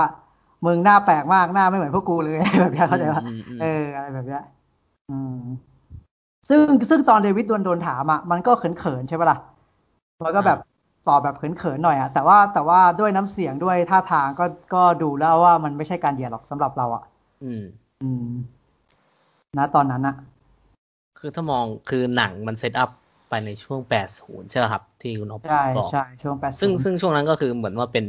แรก ๆ เลยปะล่ะที่ค่อยๆคนเอเชียค่อยอพยพมาเหมือนที่อืคุณมอ๊อฟบน่าอกจะเป็นช่วงแรก ๆ เลยงั้นก็ไม่เออไม่น่าจะก็อาจจะเป็นอย่างนั้นก็ได้ครับ ผมว่า หนังพวกเขาน่าจะจะแสดงสงสัยให้เห็นแหละจริงๆอะเออเออหนังน่าจะแสดงให้ให้เห็นใช่อย่างที่ทุกบอกแหละว่าแบบว่าที่จริงแล้วก็เออที่นี่อาจจะไม่ได้โหดร้ายอะไรขนาดเอนั้นออาจจะเป็นประสบการณ์ของผู้กำกับเขาอาจจะแบบเอออย่างเอนี้อเขาอาจจะเจเอออคตอนนที่กูดีมาแรกว่ๆกูก็โดนอย่างนี้แล้วเออแบบแต่กูไม่ได้อะไรนะมันก็เหมือนเอว่าออาจจะแบบมัอาจจะเป็นคำถามอืมมถ้ามองเป็นเรื่องคุณยายด้วยที่เดวิดไม่ค่อย ไม่ค่อยไว้ใจคุณยายแล้วไม่โอเคคุณยาย ตอนแรก ๆ อาจจะเป็นเรื่องนี้ด้วยไหมว่า มันเป็นความอะต่างทางวัฒนธรรมใช่อันนี้ก็ครับเป็น อันเนี้ยก็เราเห็นเราเห็นก็อจาย่ากงที่มุผมบอก เพราะว่าเดวิดมันมันเป็นคนรุ่นสองอะ รุ่นสองมันเกิดที่นี่ มันไม่รู้หรอกว่าเกาหลีเป็นยังไงอืมใช่ เราก็ได้เห็นมุมของคนเกาหลีที่ได้มองคนรอบเมืองเป็นคนอเมริกาอะไรเงี้ย จากจากรุ่นใช่พ่อแม่ใช่ป่ะจากมุมมองอ่าพ่อแม่ แล้วเราก็ได้เห็นว่าถ้าเราเป็นคนอเมริกาพื้นฐานแบบอเมริกาอย่างเดวิดมองคนเกาหลีอย่างยายที่เข้ามา อืมด้วย อืมอืมอืมอืม ใช่ ก็เกิดคอนฟ lict ที่แบบเกิดความที่แบบไม่ไม่เหมือนกับที่เขาทำกันเลย เป็นคุณยายที่แบบไม่เหมือนกับที่เขาทำกันเลยอะไรแบบเนี้ยอ่าอ่าเออไม่ไม่เหมือนกับที่เราเคยเจอ เป็นคุณยายในแบบที่ที่ไม่เคยเห็นไม่เคยเจออะไรแบบเนี้ยเออ ที่บันถามว่าเนี่ยเออนี่ใช่คุณยายจริงหรือเปล่าคือผมเซอร์ไพรส์นะที่บอกว่าคุณยายทำอาหารไม่เป็นอะอ๋อผมผมก็ค่อนข้างเซอร์ไพรส์เหมือนกันเออตอนที่คุณยายมาแล้วแบบที่แบบว่าคุณยายเป็นคนแบบนี้ทำอาหารก็ไม่เป็นพูดจาแบบนี้ อบคุกกี้ก็ไม่ได้แบบเนี้ยเออเออเอเอออ ไม่ไม่เหมือนคุณยายที่เคยเห็นตามบ้านอื่นเลยอะไรแบบเนี้ยเออไอตรงคำหยาทำอาหารไม่เป็นนี่คือเซอร์ไพรส์มากเลย รู้สึกตลกว่ะรู้สึกตลกอืมโอเค เออ รู้พูดถึสึงกว่ามันอืมเดี๋ยวขอตรงนี้นิดหนึ่งรู้สึกว่ามันเจ๋งตรงที่เขาใช้เด็ก ว่า ไอ้เด็กฝั่งคนขาวแล้วก็เด็กฝั่งไอ้นี่ด้วยฝั่งเอเชียด้วย รู้สึกว่ามันมันเป็นความอินโนเซนต์อะ ผมว่ามันมันถ้าถ้าเรามองว่าเป็นที่เขาใช้เด็ก มันก็จะชัดไหมว่า มันเป็นเรื่องของการไม่เข้าใจวัฒนธรรม หรือความต่างทางวัฒนธรรม ชัดนะผมก็เพราะว่ามันผมมองอะเพราะว่าความเป็นเด็กมันไม่น่าจะตั้งใจเหยียดหรอกอืมใช่ ความเป็นเด็กมันมัน โหมันมันมันไม่ไม่เลี้ยงถ้าสายถ้าถ้าอยู่นะถ้ามันไม่ได้ถูกปลูกฝังมาอย่างกาบีอะมันไม่มีทางเป็นแบบนั้นแน่นอนอืมถ้ามันไม่ได้ถูกปลูกฝังมา ผมว่าความเป็นเด็กมันมันเป็นเขาเรียกเขาพูดกันว่าเด็กมันบริสุทธิ์ใช่ป่ะมันเป็นผ้าขาวอะอืมแล้วแล้วมนุษย์ปกติแล้วเราเรา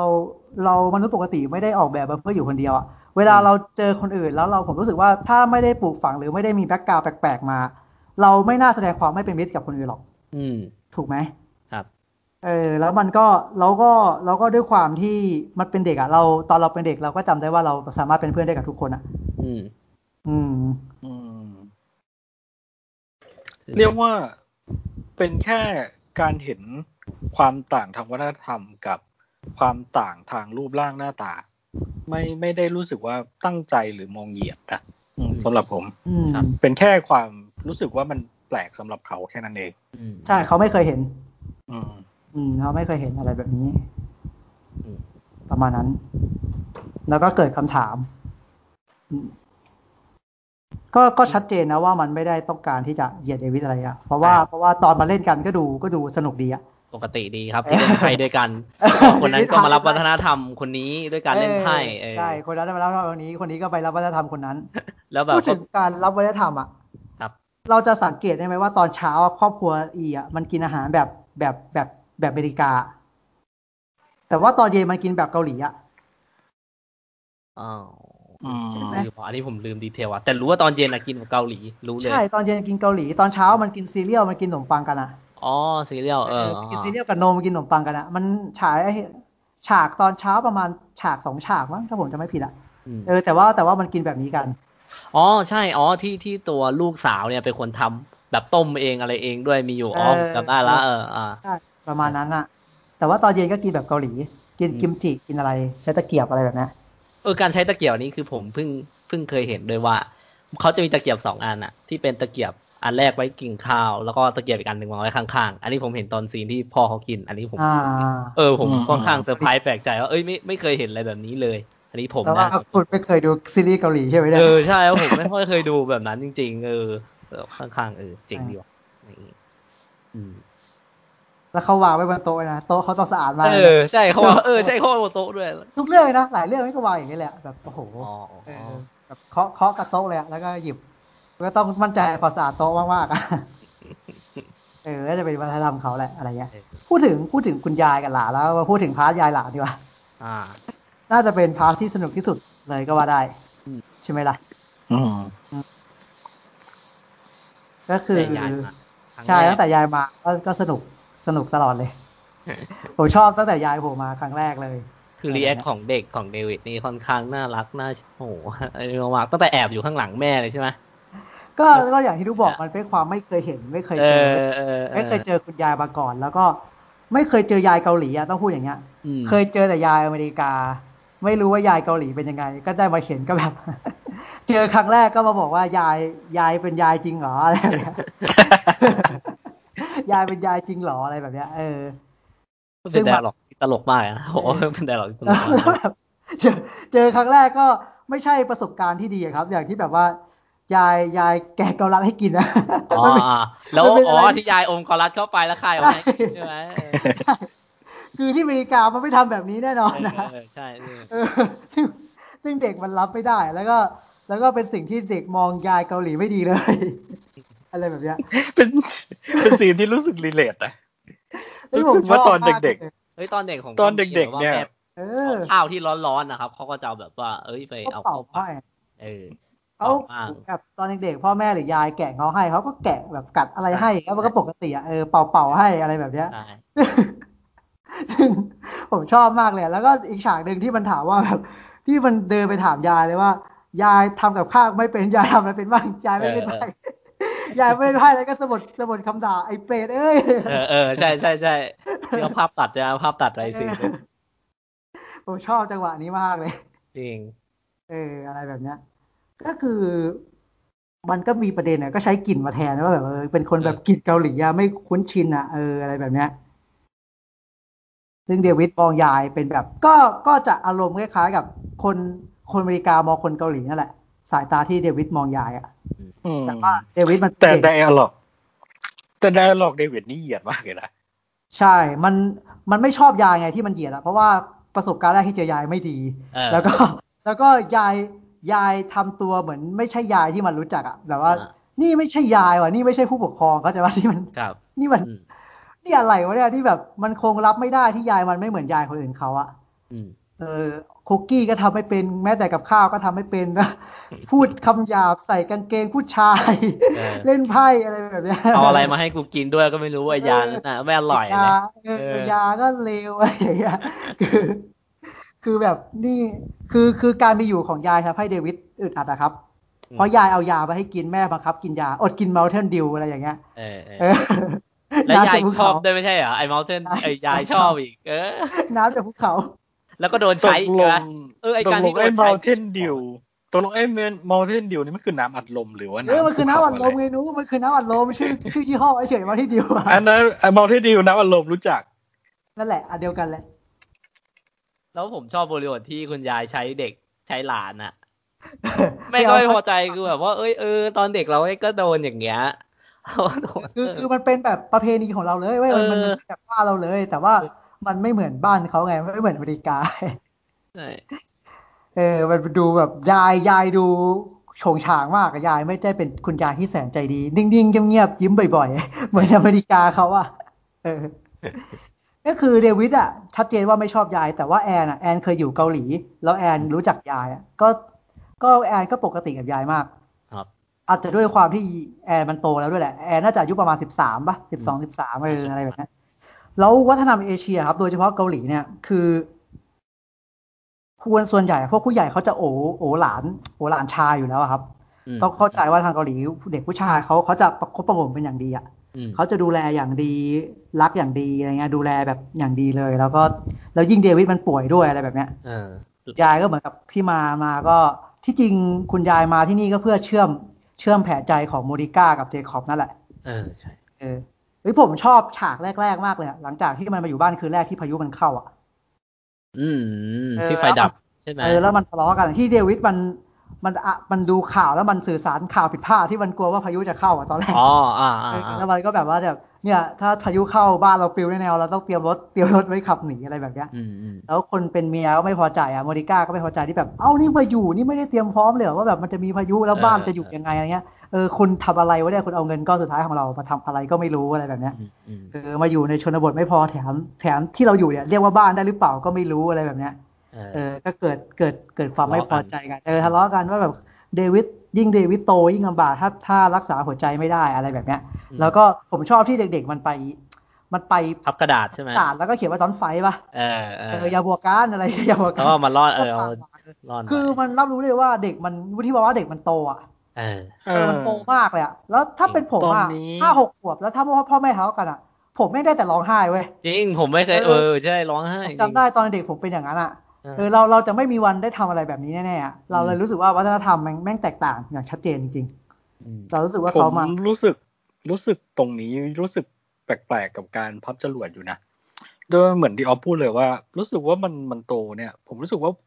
ให้เด็กวัยนี้มันทำอะไรแบบนี้ด้วยเหรอวะมันมันต้องเป็นอะไรที่โรงเรียนสอนมานะถ้าถ้าจะทำอะไรแบบเนี้ยอืม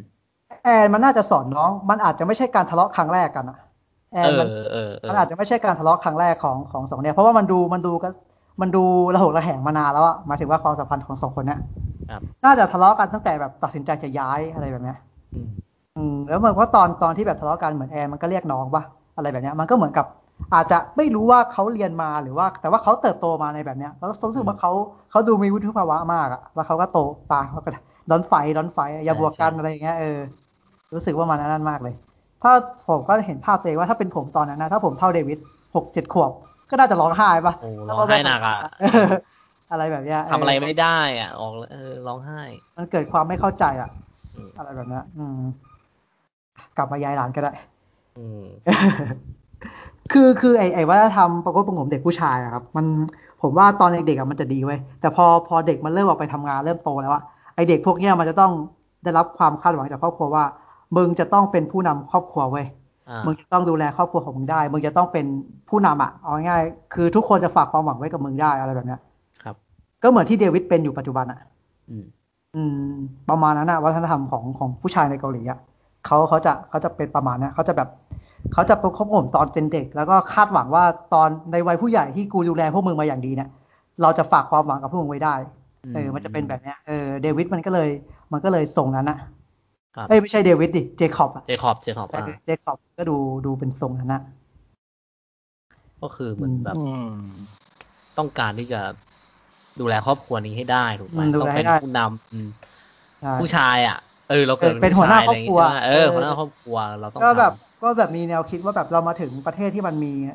ความฝันและเสรีภาพอะเราจะไม่เป็นลูกจ้างไปตลอดเนี่ยเราต้องทำอะไร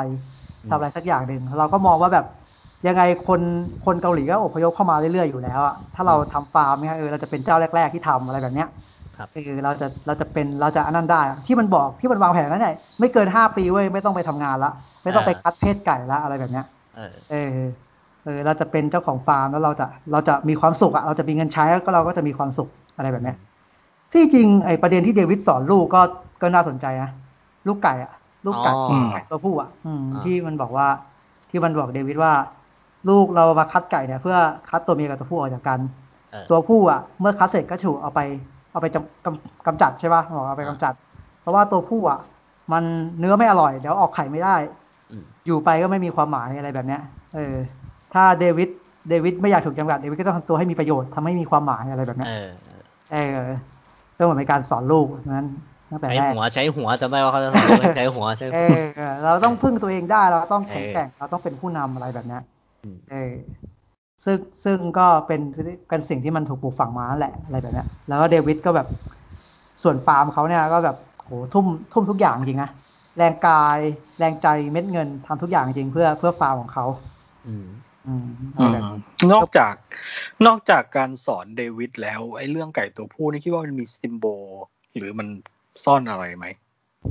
ก็มีมันก็จะไปกระทบกับคุณยายด้วย อันหนึ่งที่ผมรู้สึกนะ มันก็กระทบกับตัวเขาอะตัวเขาด้วยแล้วก็ตัวคุณยายสอนลูกอะอืม แล้วมันมีความมีสัญลักษณ์ทางเพศเลยไหมสัญลักษณ์ทางเพศไหมเหรอ อืม ไก่ตัวผู้ก็ถ้าถ้าไม่มีประโยชน์ถ้าเป็นผู้ชายถ้าไม่มีประโยชน์มันก็ไม่มีความหมายปะอืม ประมาณนั้นหรือเปล่าอืม เพราะว่าเพราะว่าตัวเมียเราต้องตัวเมียทำหน้าที่ดูแลลูกใช่ปะออกไข่หรืออะไรแบบเนี้ยอ่าแต่ว่าถ้าผู้ชายผู้ชายทำอะไรไม่ได้อะมันมันก็ไม่มีความหมายปะเออก็ไร้ค่าอะไรประมาณนั้น ประมาณนั้นปะทำตัวให้มีประโยชน์อะไรแบบอันเนี้ยนี้ไม่รู้ว่ะผมก็รู้สึกแค่นั้นนะอืมอานุรู้สึกยังไง ผมไม่ไม่ได้คิดอะไรไว้อ๋อแต่แค่อ๋อรู้สึกในในซีนเฉยๆว่าเวลาพูด รู้สึกว่ามันมันจับยัดไหมหรือว่ามันดูสมูทเป็นพ่อสอนลูกธรรมดาอะไรเงี้ย ไม่ได้รู้สึกว่ามันจับยานะฉากเนี้ยสำหรับผมอะก็ปกติไม่ได้รู้สึกอะไรเท่าไหร่ รู้สึกว่าเป็นเซตที่เขาวางไว้อะเป็น pattern ที่วางไว้ปกติพอสอนลูกเพราะว่าเพราะว่าอยู่ที่ทำงานด้วยอะไรแบบเนี้ย แล้วลูกมันก็ถามปะ เอาจริงๆเริ่มต้นลูกมันถามปะเริ่มเริ่มต้นลูกถามปล่องปล่องไฟ เออลูกมันถามอ๋ต่ออไฟเออต่อไฟใช่เออมันก็เลยสามารถโยงได้ อะไรแบบเนี้ยคืออันนี้ถ้าถ้ามองในแบบว่าถ้าเป็นวัฒนธรรมของฝั่งอเมริกันเขาจะมีการพูดคุยอะไรแบบนี้กันไหมอาจจะไม่มีมีค่อยไหมมีแต่ว่าในในอเมริกามันเยอะเลย เขาจะมีวัฒนธรรมที่ต้อง ที่พ่อต้องต้องไปต้องไปมีเวลาส่วนตัวกับลูกเพื่อที่อ๋อจะสอนเอลูอกอะไรเอเงี้อยใช่อ๋อเอออะไรอย่างอืเงี้ยมอืมอืม โอเค แล้วก็เดวิดยายหลาน ยายหลานนี่จบยัง ยายหลานนี่ อ๋อ ยังนะ จริง ๆ ก็พูดยังยังไม่ถึงตอนจุดจุดหักของยายเลยที่แบบ ที่พลาดพลัง เอยที่ว่าเป็นอะไรนะ เส้นเลือดในสมองแตกปะเออ ใช่ ก็คือคือความสัมพันธ์ของยายหลานเนี่ยก็คือแรก ๆ ก็ก็ไม่ถูกกันนั่นแหละ เลี้ยงอืมเลี้ยงกันมา แล้วเพิ่งเพิ่งมารู้สึกว่าดีกันก็คือตอนเดวิดมันทำลิ้นชักตกใส่ขาตัวเองปะอ่าใช่ แล้วก็ยายมาช่วยที่ยายมาโอบวะอะไรแบบเนี้ยคือยายมาทำแผลให้ด้วย เออยายมาโอบเออยายมาทำแผลให้แล้วก็ แล้วก็อ๋อแล้วก็มีก็ที่โดนตีก่อนหนั้นนั้นนี่ก่อนมีโดนตีอยู่ใช่ไหมตอนนั้นยังเกลียดกันอยู่ไหมก็มันเอาเอาฉี่ให้ยายกิน เออใช่ที่เอาฉีดให้ยายกิน เออเออเอาเอาฉี่ให้ยายกินก็นั่นแหละก็แอบตกใจนะแล้วว่าโอ้โหเดวิดเล่นแรงว่ะเออเล่นแรงแอบจริงตกใจอยู่เล่นแรงว่ะที่มันแบบมันเห็นมันเหมือนกับว่าตอนนั้นยายดั้งดูมวยปั้มใช่ไหมเออแล้วยายใช้ไปเนี่ย ไปจะใช้ไปหยิบน้ำไว้นั่นแหละเอเออออะไรบอกเทนเงี้ยดิมัวนก็เออก็คือปกติมันก็คงจะไม่เคยเจอยายใช้บ้างแบบว่า ถ้าเป็นยายถ้าสมมติกูไปเล่นบ้านเพื่อนไปเล่นที่อื่นอะยายเขาจะเอาน้ำมาให้กูกินอะเข้าใจปะเออเสิร์ฟของว่างอะไรแบบเนี้ยมันก็คงแบบไม่พอใจอะว่าแบบ เออเป็นเป็นมันจะถ้าไม่รู้ว่าผมไม่รู้ว่ามันคิดยังไง แต่ว่ามันมันอาจจะคิดแบบเนี้ยว่าเป็นแค่ยายแท้ๆมาใช้กูได้ไงอะไรแบบเนี้ยเข้าใจปะมันก็แบบมันไม่ด้วยความที่มันไม่พอใจยายตั้งแต่แรกอยู่แล้วอะไม่ชอบยายแต่แรกอยู่แล้วอะมันก็พูดเลยนะว่ามันไม่ชอบยายใช่เออมันก็แล้วมันก็แกล้งเออ ก็ฉี่ฉี่ให้กินใส่ซะเลย เป็นอะไรที่เออเป็นอะไรที่เลวมากเลยไอเด็กจริงคนนี้ลูกโตแล้วโอ้โหเลวมากเลยเล่นแรงมากแล้วก็ แล้วก็โดน คือพ่อมันพูดบ่อยแล้วไปเอาไม้มาอะไรเงี้ย พูดถึงอะถ้าทำผิดก็จะต้องโดนตีอะอ่าใช่ มันมันฉลาดแล้วมันแกล้งทำไม้หักด้วยใช่ปะมันดูมันจงใจมากเลยนะตอนที่ทำให้ไม้ไม้หักตอนแรกอะ คนขำทั้งโลกไงตอนไม้หัก ใช่ใช่คือมันดูตั้งใจมากเลย มันดูแบบ slow motion แล้วก็กูต้องทำอะไรสักอย่างแล้วแบบอะไรอุ้ยอุ้ยแบบเหมือนเราแบบเอออุ้ยไม้หักอะอะไรเงี้ย เออ มันดูแบบตั้งใจมากแล้วก็แบบปรากฏว่าพอไล่ให้ออกไปหาไม้เอาไว้แล้วมันก็เอาไม้ ไม้กระกากมาเออ แต่ฝั่งยายนี่คือตอนแบบที่โดนดุโดนว่าอยู่ก็จะมักจะแบบเฮ้ยเอ้ยไม่เป็นไรหรอกใช่ไหมแบบว่าพยายามปกติอะเหมือนเหมือนเออยายบ้านเราอะเนอะปกติเหมือนบ้านเราอะเป็นเรื่องเออเออเป็นเรื่องที่เราพบเห็นได้อะปกติแหละเอออย่างนั้นอะที่แบบเอ้ยเด็กมันก็แค่เด็กอะเอ้ยทำอะไรมันอะไรเงี้ยเออเด็กมันก็เล่นของมันอะไรอย่างเงี้ยเออนั่นแหละตอนนั้นก็ยังไม่ชอบยายอยู่ เพราะว่าโอ้โหยายประเด็นกับเดวิดเยอะยายมาแย่งห้องนอนเดวิดอย่างเงี้ย ใช่นอนกลนด้วยคใช่นปะเองเออเอออะไรแบบเนี้ยตลกก็เลยแบบไม่ชอบยายอะไรเงี้ยจนจนนั่นแหละ จนไอ้ไอ้เก๊ตกใส่ที่ยายยายมันก็ทำเหมือนคนไทยป่ะที่มันไล่ไล่ตีเก๊ป่ะอ่าใช่ป่ะอ๋อมันเอ้ยใช่ป่ะอืมไม่รู้ว่าลางๆว่าเราอะเราลางๆอะยายมันก็แบบมันก็ไล่เก๊ป่ะแบบว่าแบบนี่ทำเดวิดเหรออะไรเงี้ย ทำป่ะอ๋อยายทำป่ะอืมเราว่าทำนะ ถ้าเราจำไม่ผิดเราเราเออจำได้ยายว่าทำนะอะไรมันก็เหมือนบ้านเราว่าเวลาใครทำอะไรใช่ใช่ก็ไปตีไอ้ไอ้นั้นที่มันทำเราอะเออ เราเพิ่งรู้ว่าที่อื่นไม่เป็นไว้ยน่าจะเป็นแค่เอเชีย อ่าใช่ อ๋อเออแล้วก็มีแล้วต่อจากนั้นก็คือมีที่ไปปลูกมินาริกับยายด้วยแล้วก็เจอใช่งูใช่อะเออ เจองูอ่าใช่ใช่เจองูก็คือคือตั้งแต่ตั้งแต่ยายทำแผลให้ตอนนั้นอะก็ก็เริ่มเริ่มเป็นเริ่มเปิดใจแล้วมิตรกันอ่าเรื่เริ่อยๆเออเริ่มเปิดใจมแล้วเริ่มเป็นมิตรกันเรื่อยๆ อะไรอย่างเงี้ย แล้วยายก็พาไปปลูกมินาริใช่ไหมอืม อืม แล้วยายเป็นคนบอกให้ลองวิ่งด้วยไม่ใช่เหรอใช่ปะใช่ตอนแรกยายมันเออถามว่าอยากทำอะไรก็ทำอะไรเงี้ยอยากวิ่งอยากทำอะไรก็ทำแต่มันบอกว่ามันมันเจ็บหัวใจ วิ่งไม่ได้ เจ็บหัวใจเหลยเกินยายเออยายบอกว่าถ้าถ้าไม่เป็นถ้าไม่ไหวก็ไม่เป็นไร มันก็เป็นการเซตปูไปถึงจุดนั้นแหละ ซึ่งซึ่งเป็นฉากที่ดีมากอืมเออ พูดถึงพูดถึงงู งูงูที่เจอในลำธารใช่ไหมที่ยายมันบอกว่า เราเห็นคือมันยังดีกว่าที่มันซ่อนเอออย่าอย่าไปปาอย่าไปทำมันอะไรเงี้ยเอเอออ ก็น่าจะหมายถึงแบบสิ่งไม่ดีปะเนี่ยมันทำให้ผมรู้สึกเกิดความไม่ไว้วางใจทั้งเรื่องนะมันจะหมายถึงว่าแบบสิ่งไม่ดีอะ สิ่งอะไรที่มันไม่ดีอะ เราเห็นดีกว่าเราไม่เห็นอะอืมยายมันจะพยายามจะสื่อแบบเนี้ยเออเราเราต้องมองเห็นสิ่งที่มันไม่ดีก่อน พวกอ่าสิ่งไม่ดีในจิตใจสิ่งไม่ดีจากภายนอกอะไรเงี้ยถ้าถ้าอ่าเรา ถ้าเราเห็นมันแล้วเราจะรู้ไว้ว่าอันนี่คือสิ่งไม่ดี เราจะสามารถจัดการกับมันได้ แต่ถ้าเราไม่เห็นนี่ดิอันนั้นแหละยากเออเหมือนที่มันจะสื่อเป็นเหมือนที่เจคอบมันกำลังเป็นอยู่หรือเปล่าเออผมว่าแม่งมีแววฟีลไปทางนั้นด้วยอะเรื่องที่เจคอบมันกำลังเป็นอยู่ด้วยเจคอบมันกำลังสร้างฟาร์มสร้างสวนเอเดนอะไรของมันนะอืมแล้วสวนมันมีงูอย่างเงี้ยเออก็แปลว่ามันมันกำลังมันกำลังดันทุลังอะไรบางอย่างหรือเปล่าอืมมันกำลังเออมันกำลังมันกำลังมองไปแต่ข้างหน้าแล้วมันลืมมองข้างหลังหรือเปล่าอะไรแบบเนี้ ยอืมอืมไก่กันหนึ่งผมก็มองว่าเหมือนเขาจะสอนเดวิดด้วยว่าแบบไอหัวใจเนี่ยแหละ เรื่องที่เป็นอยู่ที่คนอืมที่พ่อแม่มักจะห้ามว่าแบบว่า เออ เราเหมือนแบบพยายามเก็บมันซ่อนมันอยู่ตลอด ว่าแบบเป็นห่วงมันตลอดเวลา แต่บางทีมันอาจจะไม่ไม่ไม่จำเป็นต้องขนาดนั้นอืมอาจจะกังวลมากไป อืม อะไรประมาณอาจจกังวลมากไปเขาเหพูมือดนถึงต่างๆอืมมินารีเนี่ย เออเขาเขาก็เจองูเสร็จเขาก็ปลูกมินารีใช่ไหมเขาก็พามาปลูก ที่จริงก็เป็นการเป็นการใช้ใช้ชื่อเรื่องได้ดีนะ มันดูค่อนข้างลึกซึ้งนะสำหรับผมอะอืมการเอามินารีมาปลูกแล้วก็เอามาเป็นชื่อเรื่องอะไรแบบเนี้ย เพราะว่ามินารีมันมันเป็นพืชเขาเรียกว่าพืชอะไรอะพืชสะเทือนน้ำสะเทือนบกอะที่มันอ่าที่ปลูกโตเออได้ปลูกอืมโตได้ทุกที่ที่แบบว่าถ้าระบบนิเวศมันดีอะแล้วมันก็มันมีคุณค่าทางโภชนาการด้วย แล้วมันก็แบบ คือมันมันจะโตยากในรุ่นแรกมันต้องผัดใบก่อนมันถึงจะเติบโตได้ดีรุ่นที่สองอะอ่า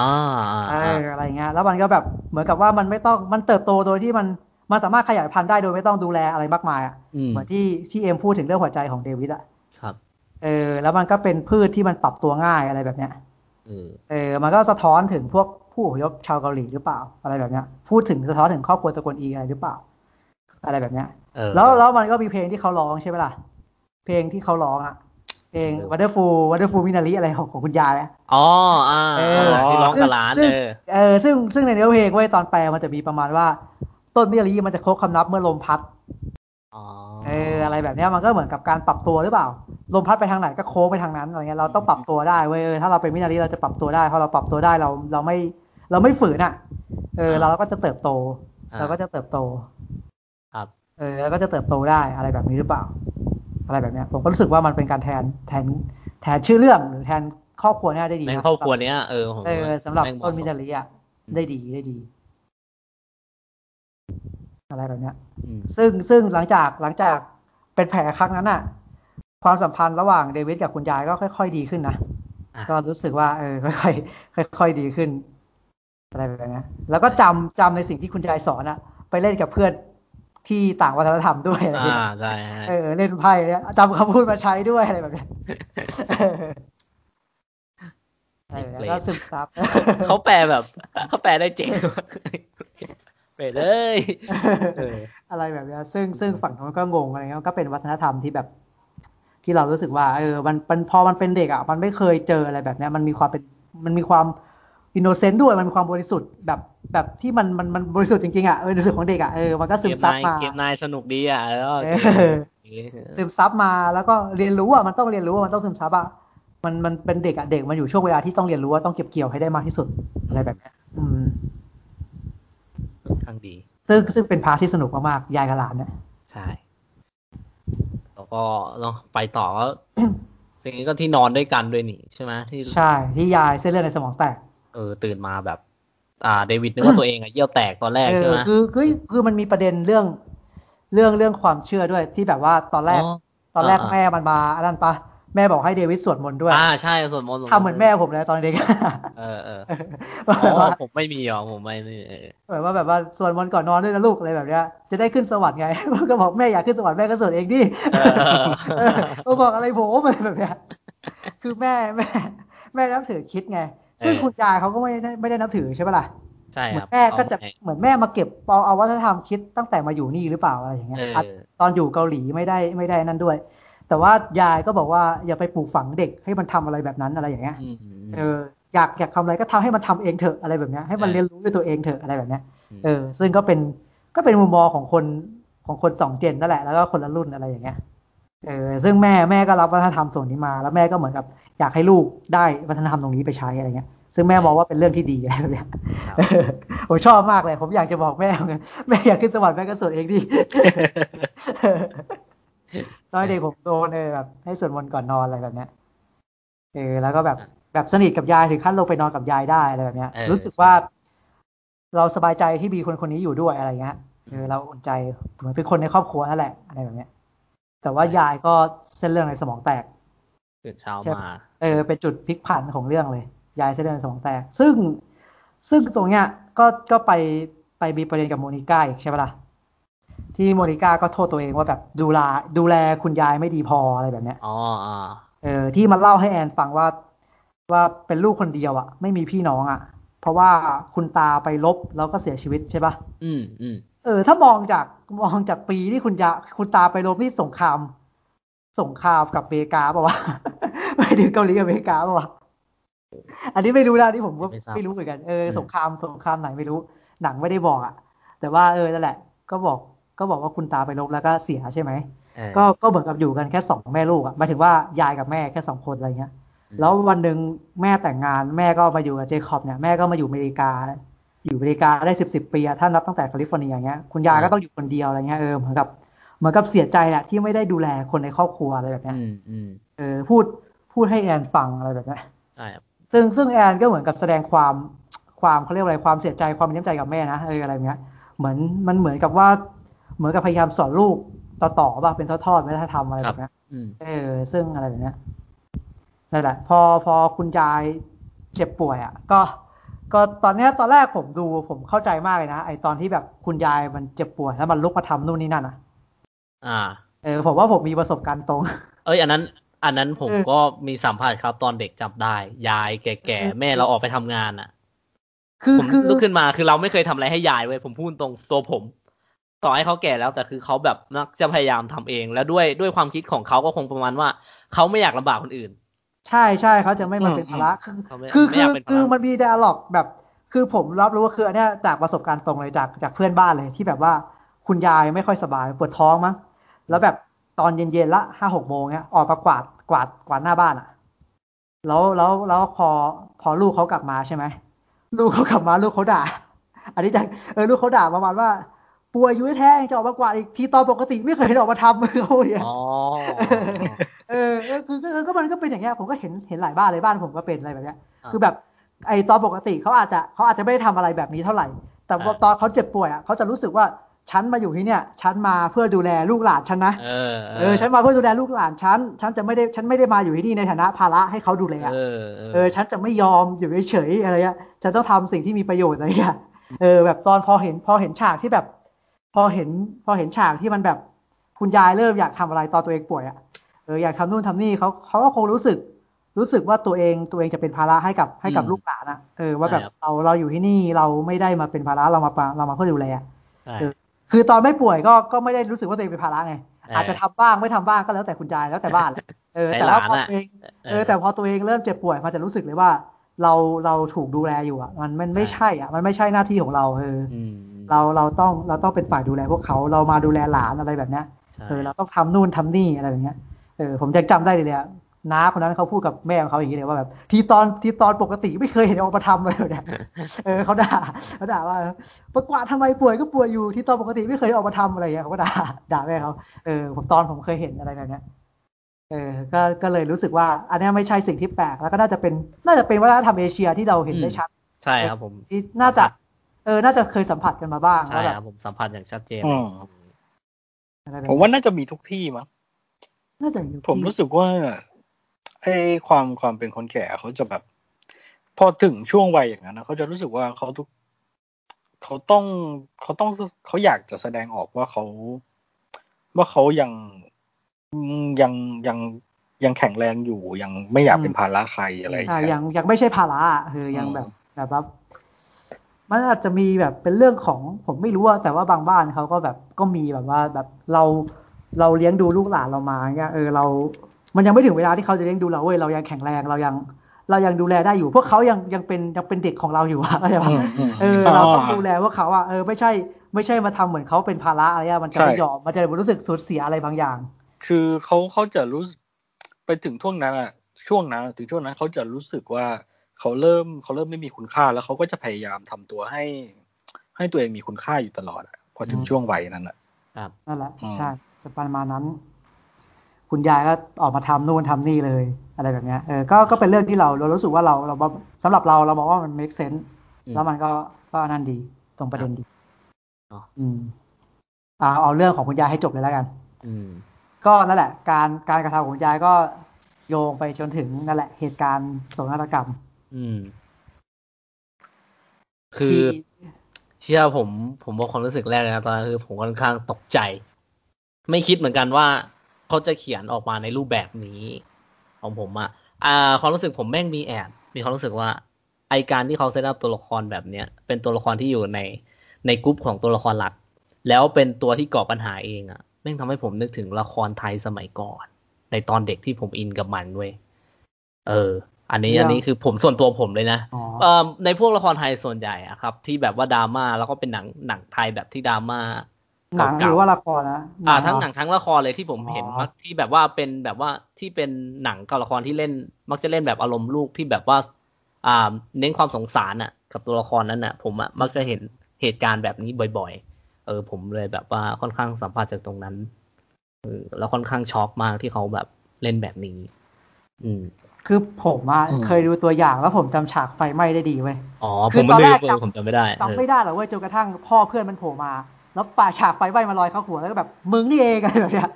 ตอนนั้นนะตอนนั้นคิดว่าพ่อเพื่อนจะทำอะไรแบบเนี้ยอืมอืมเออือมแต่ว่าพอเห็นยายมาเผาก็ลงโอ้โห คือตอนนั้นเจ็บปวดมากเลยว่าแบบเชี่ยยายทำเหรอวะแบบเนี้ยอืมเออพอเป็นยายทำแล้วมันมันเจ็บปวดอะ คือใช่คือครับตอนนั้นอะเป็นตอนที่เจเจคอบกำลังจะลืมตาอ้าปากได้แล้วไง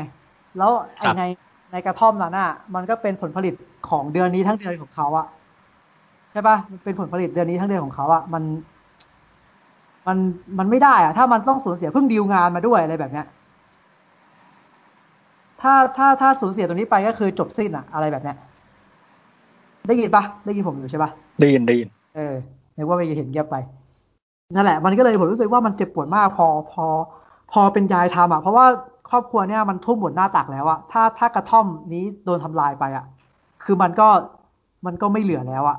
มันก็ไม่เหลืออะไรแล้วอะเออแล้วเพิ่งดีลงานมาได้อะอะไรแบบเนี้ย ครับ ซึ่งซึ่งถ้าผมดูดูละครไทยเนี่ยผมจะเห็นบ่อยตอนเด็กอะไอฉากที่แบบตึกไฟไหม้หรือบ้านไฟไหม้แล้วเวลาพระเอกมันพระเอกมันต้องเข้าไปช่วยคนอะเข้าไปช่วยนางเอกหรือช่วยอะไรสักอย่างที่มันจะแบบเอาผ้าชุบน้ำมาพันตัวหรือว่าเอาน้ำราดตัวเองแล้วก็แล้วก็เข้าไปในในที่ไฟไหม้อะตอนเด็กๆดูอะผมดูแรก ๆ ตอนเด็ก ๆ มากๆจะรู้สึกว่ามันเท่เว้ยพอเริ่มโตหน่อยก็จะรู้สึกว่าว่ามันมันอะไรวะ มึงสอนอ่าค่านิยมผิดๆให้เด็กไทยทำไมวะเข้าใจปะเข้าใจปะมึงทำเท่แบบนั้นเพื่อสอนค่านิยมผิดๆผิดๆให้เด็กไทยทำไมวะน่ะอะไรแบบเนี้ยอ๋อเออไอการเอาน้ำราดตัวแล้วเข้าไปช่วยนางเอกในที่ไฟไหม้อะผมผมแม่งหวั่นไส้มาก แต่ว่าพอมาเป็นครอบครัวตระกูลอีอันเนี้ยโอ้โหเจ็บปวดมาก พอเดวิดมันเห็นว่ากระท่อมไฟไหม้แล้วมันก็รีบวิ่งเข้าไป เพื่อเพื่อไปเอาผลผลิตของมันออกมาครับ ตอนแรกอะ ทุกคนมันก็ตะโกนเรียกใช่ไหมตะโกนเรียกยายเรียกพ่อ อืมพอเดวิดมันมันวิ่งเข้าไปปุ๊บ สุดท้ายโมนิก้าก็ต้องวิ่งตามไปด้วยอืมวิ่งตามไปนี่ไม่ได้ห่วงผลผลิตนะห่วงหัวอืมวิ่งเข้าไปดูหัวเออหัวก็ไปหอบหอบออกมาอืมหอบออกมาเออพยายามไปหอบออกมาให้ได้ แล้วโมนิก้าก็ไปช่วยหอบ สุดท้ายโมนิก้าก็ไปไหนไม่รู้ใช่ไหมที่มันแบบพยายามหาอืมเออสุดท้ายก็ก็ช่วยอะไรออกมาไม่ได้ ไม่เหลือเลยอืไม่ไม่เหลือแทบไม่เหลือเลยได้แค่กล่องสองกล่องใช่ปะล่ะก็แบบครับผลผลิตทั้งเดือนของเราอะไรแบบเนี้ยอืมเออแล้วแล้วคุณยายก็โหคุณยายก็แตกสลายเลยนะ ถึงกับ ล่องลอยเอาเลยอะแบบเดินออกไปใช่จากไปที่ไหนก็ได้ที่ไม่ใช่บ้านเนี่ย แบบเดินเออออกไปเลยอะเออแล้วเออหลานหลานก็วิ่งตามอะโอ้ใช่แบบใช่ตอนที่เดวิดเริ่มวิ่งนี่ผมรู้สึกว่า คือผมไม่ได้รู้สึกอะไรมากนะตอนแรกอะแต่ผมรู้สึกว่าเออ reaction ในโรงมันดีมากเลยอะอืเอมอ reaction ในโรงมันดีผมเลยรู้สึกฮึกเหิมไปกับมันด้วย ตอนน้องมันเริ่มวิ่งอะเออก็เป็นฉากที่ดีมากแบบเป็นการ set set ออกมาที่ดีอะอืม เพราะว่าตอนร้องนั้นไห้เลยตรงนั้นแหละโอ้โหร้องแบบร้องหนักมากจริงอันนี้คือผมดูแล้วผมก็แบบโอ้มามาเพื่อนี่คุณเราพูดผมขนลุกเลยตอนนี้ผมขนลุกอยู่จริงๆเออเออจำแบบแบบน้องมันค่อยๆเดินเร็วเรื่อยๆแล้วมันก้มหน้าแล้วมันก็วิ่งอะโอ้ผมรู้สึกว่าให้มันสกอร์ก็บิวดีอีกไงเอโอ้โหอแบบส่งแบบโอ้ส่งคือเด็กวิ่งตามคนอะลองคิดภาพตอนเด็กวิ่งตามแล้วตะโกนเออเรียกคุณยายคุณยายกลับมาคุณยายกลับมาแล้วแบบยายก็ลอกลอยมาก ยายยายแตกสลายไปแล้วอะตอนนั้นอะเออแล้วแบบน้องมันวิ่งไปขวางหน้า คือมันคือการวิ่งครั้งแรกของน้องเลยนะเว้ยใช่มันครับคือ วิ่งตามคุณยายอะ เออ วิ่งไปขวางคุณยายแล้วก็แบบให้คุณยายกลับมาเหอะอะไรเงี้ยอืมคือมันเป็นฉากที่แบบผมรู้สึกว่าโอ้โหคือตอนแรกจะไม่รู้สึกเลยแต่ว่าคนในโรงผมรู้สึกว่า reaction ในโรงมันดีมากแล้วมันก็ส่งผมผมรู้สึกว่าเออว่ะมันคือการออกวิ่งข้างนอกของน้องเลยนะเว้ยอะไรแบบเนี้ยเออแม่งแม่งดีมากเลยว่ะดีอะไรแบบเนี้ย ซึ่งซึ่ง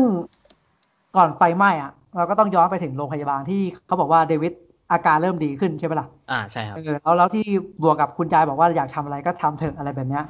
เออมันก็เลยก็เลยส่งกันอันเนี้ย ดีมาก แล้วก็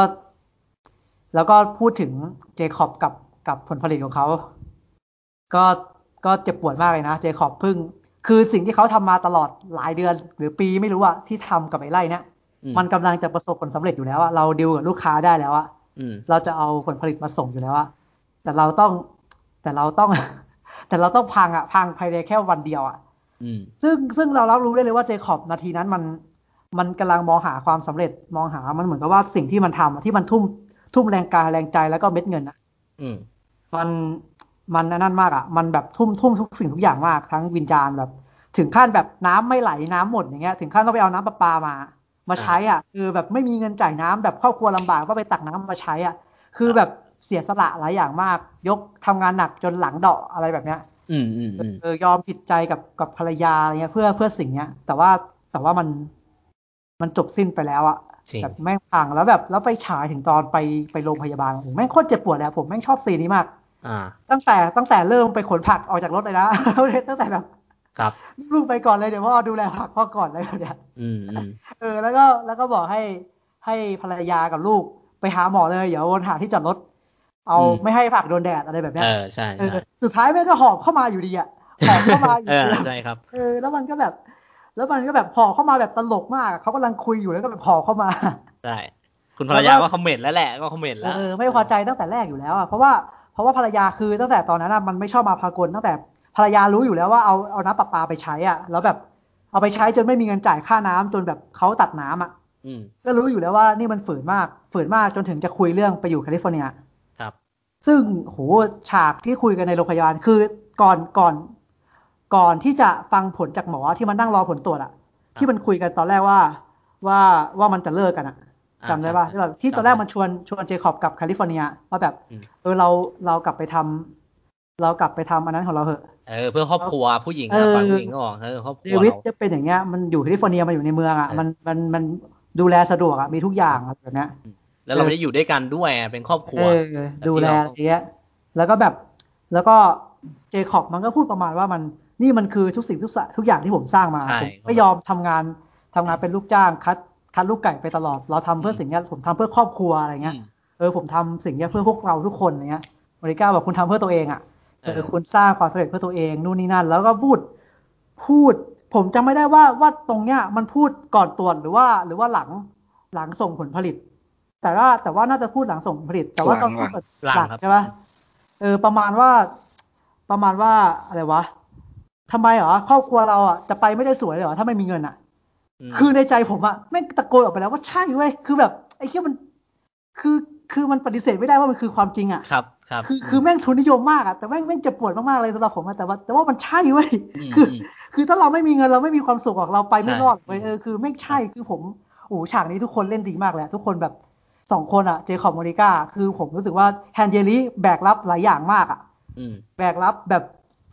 แบกรับมานานมากจนระเบิดออกมา ถึงขั้นแบบว่าพูดพูดออกมาว่าเออเราสิ่งที่ฉันต้องการ ฉันไม่ได้ต้องการความสุขเม็ดเงินหรือธุรกิจอืมอะไรเออฉันต้องการสามีฉันกลับคืนมาเอเอออเป็นครอบครัวเหมือนเดิมแล้วแต่ครอว่าบครัวอืมเออ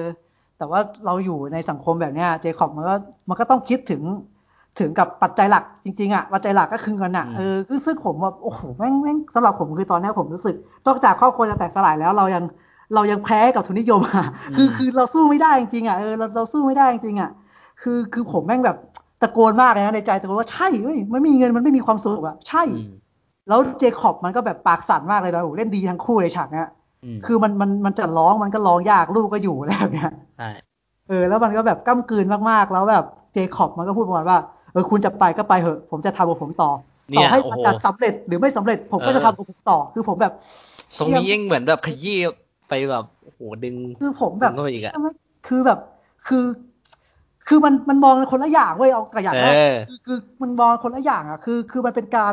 ใช้คำว่าอะไรอะ คือคือไม่ใช่ว่าเขาไม่รักครอบครัวของเขานะอืมเขารักครอบครัวของเขา แต่ว่ามันเป็นการเขาเรียกว่าอะไรอะมันเป็นการแสดงออกทางความรักที่มันไม่เหมือนกันอะ ครับอืมกูทำสิ่งเนี้ยเพื่อ เพื่อมีเงินพวกมึงจะได้มีความสุขจะได้เรียนโรงเรียนเออดีๆพวกมึงเออจะได้ไม่ต้องไปทำงานอย่างงู้นอย่างนี้อีกเออกูทำเพื่อดูแลพวกมึงแต่แบบ แต่แต่แต่แทนเยลีแต่ตัวละครอเมริกาก็จะบอกว่าเออนี่มึงทำมึงกำลังฆ่าตัวตายเว้ยเออมึงกำลังทำอะไรก็ไม่รู้ที่แบบเอาเออมึงเอาตัวเองไปเสี่ยงไม่พอมึงเอาครอบครัวไปเสี่ยงด้วยอะไรแบบเนี้ยใช่แล้วมันก็เออมันก็ไม่รู้ว่ามันจะประสบความสำเร็จหรือเปล่า จะดันทุลังทำไมวะแต่ว่าถ้าแต่ว่าเจคอบก็บอกว่าเนี่ยเรากำลังเรากำลังมาเว้ยเรากำลังจะมาแล้วอะแล้วถ้ามันสำเร็จเราก็จะ เราก็จะมีอยู่มีใช้เราก็จะไม่ต้องลำบากลำบนอีกต่อไปแล้วอะเอออืมลูกๆก็ได้เรียนโรงเรียนดีๆอะไรแบบเนี้ยครอบครัวของเราก็จะลืมตาอ้าปากได้อะไรแบบเนี้ยเออเราเป็นผู้บุกเบิกนะเว้ยเราต้องทำสิ่งนี้อะไรแบบเนี้ยแล้วผมรู้สึกว่าเชื่อแม่งแม่งแม่งอันนั้นมากเลยแม่งทุนนิยมมากๆแล้วมันก็อืมอืมไม่งเจ็บปวดมากๆอะสุดท้ายเราก็ไม่มีวันชนะจริงๆอะอะไรแบบเนี้ยคือแบบดูมาแล้วแบบอย่างอย่างอย่างไอเพลงมินารีอะมินารีที่บอกว่าลมพัดไปทางไหนก็ก็เอียงไปทางนั้นอะ มันก็มันก็ทุนนิยมมากๆเหมือนกันนะสำหรับผมอะมันมันไอไอการน้อมน้อมถ่อมตนอะแม่งก็เป็นคุณสมบัติของทุนนิยมอะอืมอืมมันเป็นคุณสมบัติที่ทุนนิยมต้องการอะที่ถ้าครับคุณจะอยู่รอดในทุนนิยมคุณต้องมีคุณสมบัติเนี่ยอืมไอการปรับตัวต้องต้องทำตนอะไรเนี่ยเออผมก็เลยรู้สึกว่าเออ สุดท้ายแล้วมันก็ มันก็นะ มันก็คือทุนนิยมอะเราอยู่ในโลกแห่งนี้จริงๆอะและนี่คือโลกแห่งความเป็นจริงอะครับคือ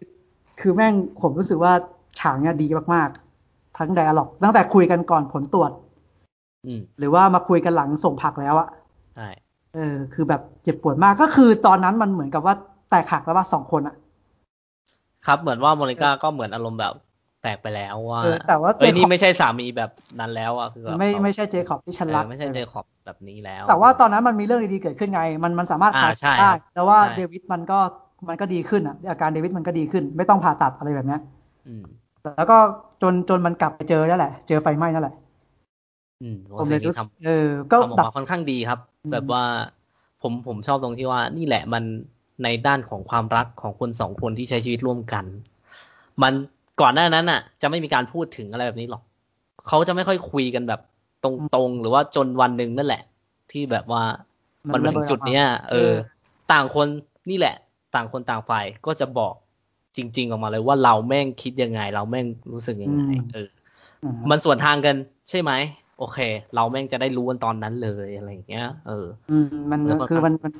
ฝืนไปก็ไม่ไหวแล้วอะนี่แหละเออบรรยากาศสตอรี่อะนี่แหละนี่แหละบรรยากาศสตอรี่เออเออใช่พอพูดอะแม่งคือแบบเออแม่งฟีลแบบนั้นเลยเว้ยเออก็คือคือยิ่งยิ่งยื้อมันก็ยิ่งไม่ไหวอะแล้วแล้วเราเราจะมองไปกันคนละฝั่งจริง ๆอะเออ แล้วมันมันไม่ได้อะคือคือ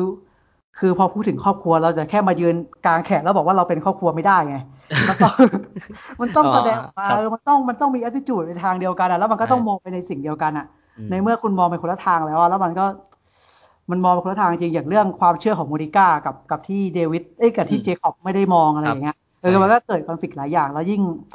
ยิ่งประเด็นที่โมนิก้าก็มองว่าเจคอบถ้ายังฝืนก็จะพาครอบครัวลงเหวอะไรเงี้ยอืมแต่อืมเจคอบว่ายิ่งฝืนก็ถ้าเราฝืนไปถึงที่สุดอะเราก็จะถึงจุดหมายเว้ยอะไรแบบเอเนี้อยเราเดิมพันไว้สูงตรงนั้นเออนะเขาเชื่อมั่นอะอืม แต่เจคอบเดิมพันสูงจริงๆสำหรับใช่ผมครับอะผมก็เข้าใจตัวละครเจคอบเลยว่า คือคือตอนแรกผมไม่ค่อย ไม่ค่อยชอบเจคอบเท่าไหร่อ่าคผรับมรู้สึกว่ามันมันดันทุลัง ยิ่งยิ่งยิ่งไปเห็นว่ามันมันไม่ได้เซียนจริงๆอะผมเลยอ่ายิ่ยิ่งไม่ชอบผมรู้สึกว่ามันไม่ได้เก่งตั้งแต่แรกอะผมตอนแรกผมคิดว่ามันเก่ง มันคแบรับบเป็นผู้เชี่ยวชาญ แต่ว่ามันอืมไม่ได้เก่งอืจมริง ๆ ผมเลยไม่ได้เชียร์เจคอบเท่าไหร่นัก อืมเออ แต่แต่พอแต่พอเจคอบไปเห็นความพยายามของเขาแบบเดิหมลังพันแข็งสูงแขแบกนรับไปเยอะเจ็บอืมเจ็บแบกแขรับนไปเจ็บเยอะหคลัรับงเออ คือลงทุนทุกอย่างนะแรงกายแรงใจแล้วแบบเหมือนฝืนตัวเองด้วยแบบพยายามเปิดรับอะอย่างตอนที่พอแบบว่าให้ใส่โบรชัวร์เข้าไปในรังด้วย มันจะช่วยอะไรเงี้ยตอนแรกๆไม่ไม่อยากทำหรอก แต่ว่าครับพอพอพอพอทำแบบพอก็ขายได้ไงขายเออให้คนนั้นได้อะไรเงี้ยก็เหมือนกับเออพยายามเปิดรับพยายามอะไรเนี้ยใช่กับเห็นเมียไม่ค่อยมีความสุขก็แบบตัวเองก็ไม่ได้นับถือหรอกก็พาเมียไปโบสถ์อะไรแบบเนี้ยอืมอืมเออตัวเองก็ไม่ได้อยากไปหรอกอะไรแบบเนี้ยนั่นแหละ ก็เลยรู้สึกว่าเขาก็พยายามพยายามที่จะกอบกู้ครอบครัวด้วยวิธีของเขาอะ อืม เออ แต่ว่าแต่ว่าครอบครัวไม่ได้เข้าใจหรอก เพราะว่าไม่ได้คุยกันแบบจริงจริงจังๆไงใช่เออแบกรับมันก็ไว้เลยเยอะครับผมอืมเออแบกมันรับไว้ก็เยเลยอะออกมาเป็นแบบเนี้ยแล้วผมรู้สึกว่าฉากฉากที่คุยกันตั้งแต่โรงพยาบาลจนถึงไปคุยกันข้างร้านข้างร้านขายผักอะแม่งดีมากๆแม่งแบบ แล้วแม่งก็สะท้อนออกมาว่าแบบเออ เรากำลังสู้กับสิ่งเนี้ย เรากำลังสู้กับสิ่งเนี้ยเรา เราไม่มีเงินไม่ได้อะเออ เออ มันต้องมีเงินจริงๆอะเออโหแบบผมชอบมากๆเลยที่แบบ ถ้าครอบครัวเรา ถ้าไม่มีเงินเนี่ยครอบครัวเราจะไปไม่ได้สวยเลยเหรอมันจะไม่มีความสุขเลยเหรออืมคือคือผมจำไม่ได้ว่าเดวิดมันตอบไหมแต่ว่าผมอะตอบให้ว่าใช่ คือผมแทบจะตะโกนออกมาเลยว่าใช่มันอืมเจคอบมันคือเรื่องจริงอะเออคือไม่อยากพูดแบบเนี้ยแต่ว่ามันคือครับเรื่องจริงว่ะเออ คือแบบโหแล้วผมแม่งคิดภาพว่าแบบโหนี่ถ้ากูเป็นแบบนั้นนี่กูทำยังไงวะเนี่ยคือคือแม่งเจ็บปวดมากๆจริงเออเจ็บคือในปวดตัวเจคอบอะอืมผมว่าเขาแค่ต้องการแบบว่าโฮออนได้ไหมอดทนอดกลั้นไปกับเราหน่อยอีก เนี่ยเดิมพันของเราให้มันสุดให้มันถึงทางจริงๆอะเนาะแล้วเราค่อยมาดูกัน แต่ว่านั่นแหละโมนิก้าก็เหมือนที่เราพูดอะเฮ้ยถ้าบางทีเราลองเสี่ยงไปถึงจุดนั้นจริง ๆ เราจะรู้ได้ยังไงว่ามันสำเร็จวะๆใช่เออแล้วแล้วมันจะเป็นการดีเหรอวะที่เราต้องก้าวไปถึงตรงนั้นที่ไม่รู้ว่าเป็นนรกหรือว่าเป็นอะไรอะถูกไหมใช่ใช่เออคือโมดิก้าก็เหลืออดแล้วไงคือเออแม่งถึงขั้นถึงขั้นโดนตัดน้ำมาอย่างนานลูกอืมลูกต้องไปตักน้ำในลำธารแล้วอะลูกเออต้องไปตักน้ำมาใช้แล้วอะคือแบบมันไม่ได้แล้วเว้ยนี่มันนี่มันเกินไปแล้วอะใช่ อะไรแบบเนี้ยเออเรากำลังจะลงเหวอะไรแบบเนี้ย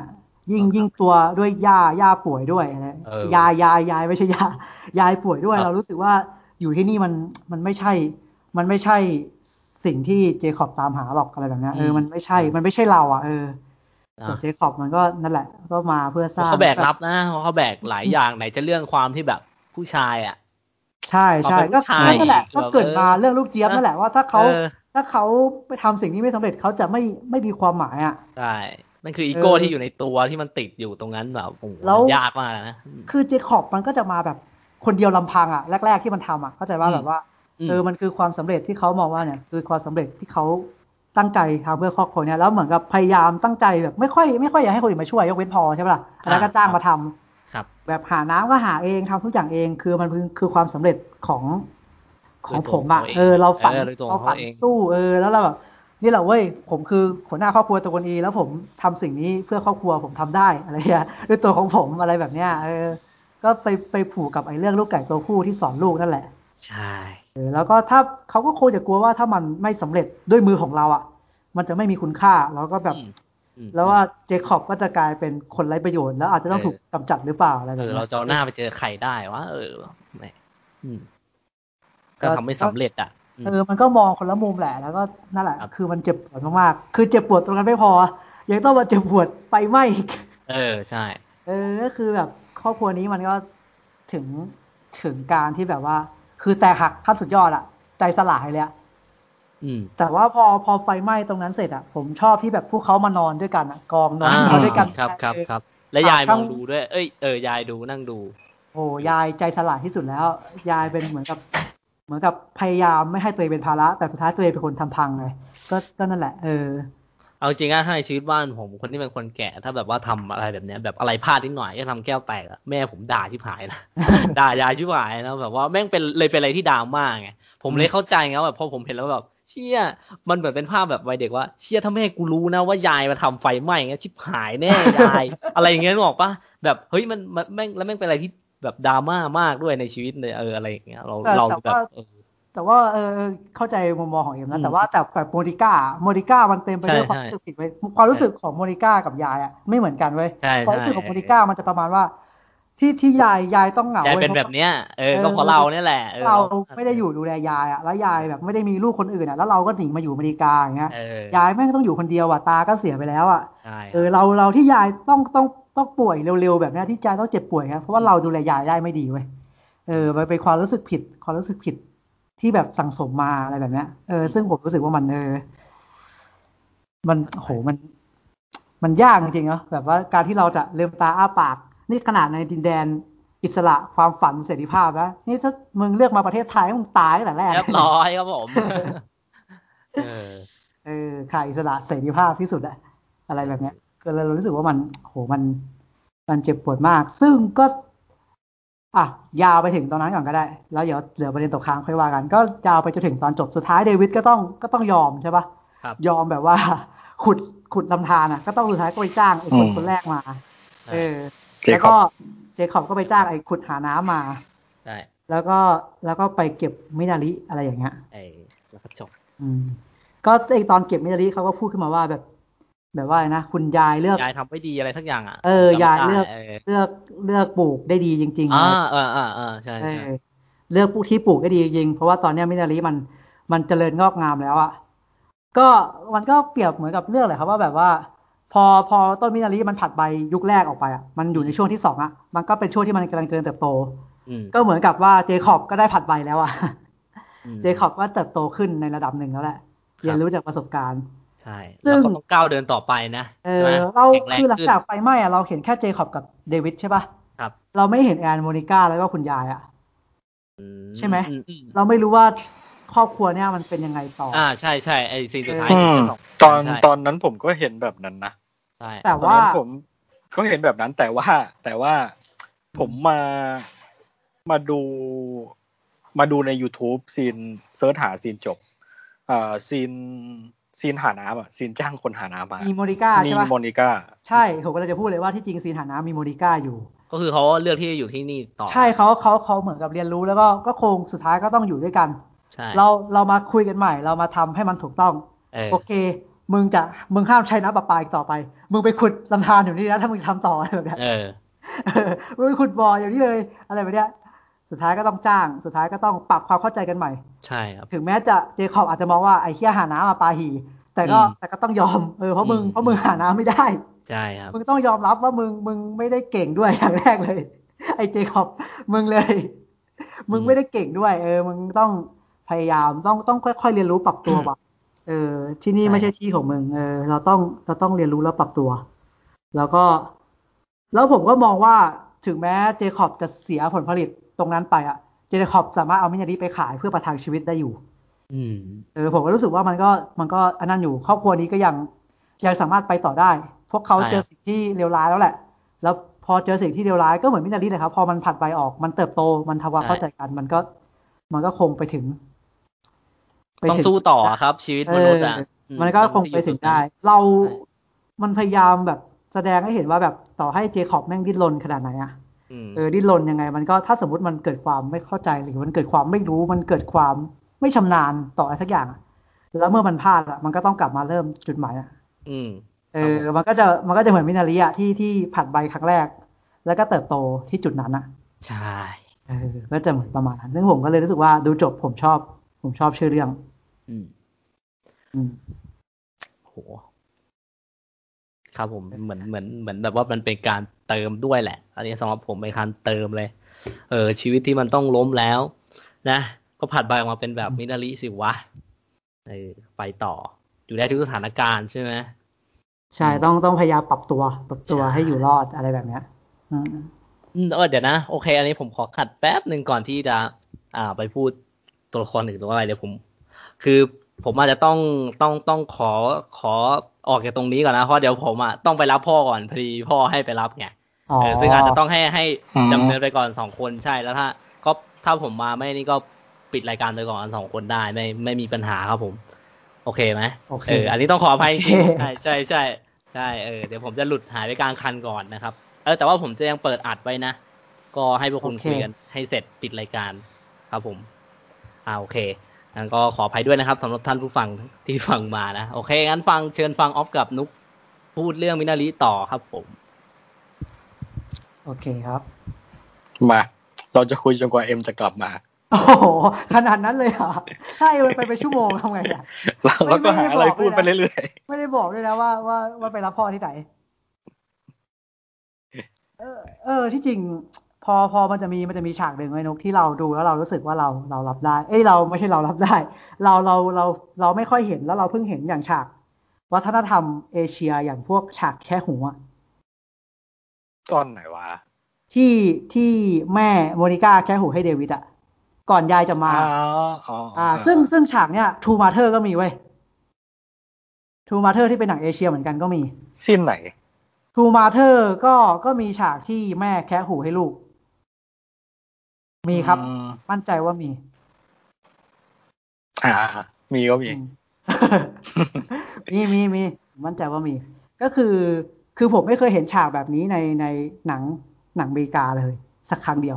ผมเพิ่งมาเคยเห็นนี่แหละ ว่าว่า เออ หรือว่าตอนเด็กอเมริกาเขาแคะหูให้กันประว่าแม่แม่กับลูกอะแต่แต่บ้านไม่ค่อยคุ้นนะเออเออไม่ค่อยแต่คุ้นแต่ว่าบ้านผมมันเป็นไง บ้านผมมันเป็นอย่างนั้นไง ตอนเด็กๆอะใช่ปะล่ะของผมเป็นอย่าบ้างนนั้นอะผมก็มีนะแบบพี่แค่ให้ตาเคยเคยเห็นบ่อยแล้วพี่โอ้โหไม่ชอบไปแค่ด้วย อันนั้นพี่โดนใช้หรือเปล่าคือแต่โดนใช้นั่นแหละ แต่ว่ามัน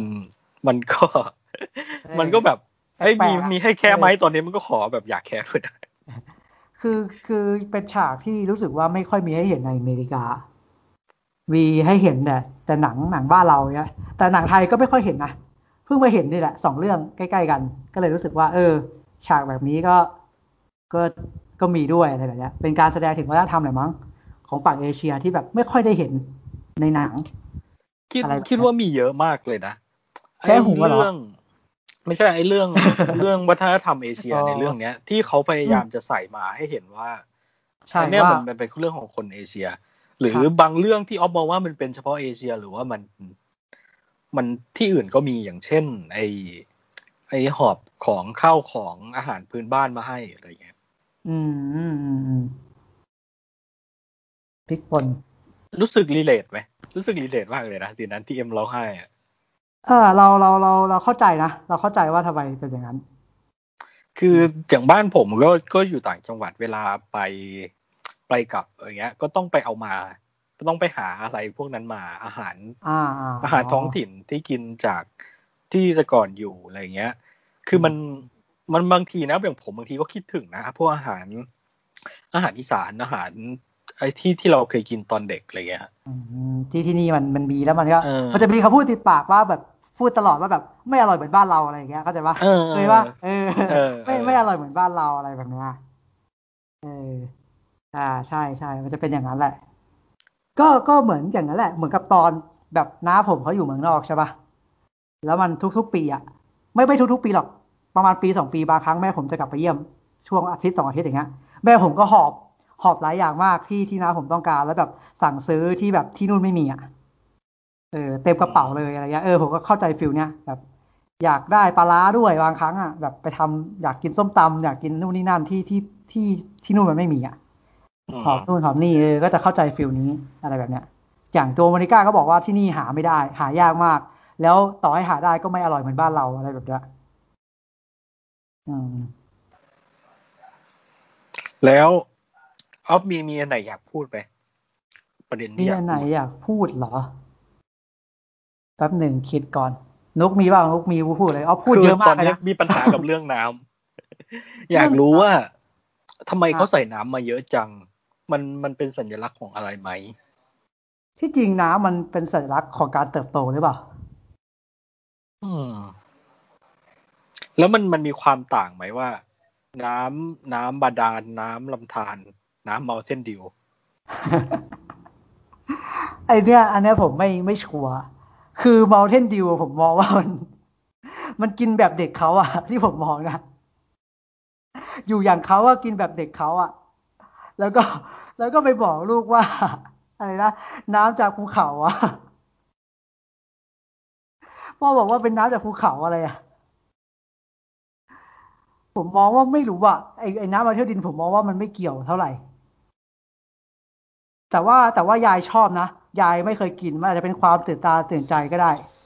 ของของยายที่มาเจออะไรแบบเนี้ย คือจะมองว่าน้ำนี่เป็นตัว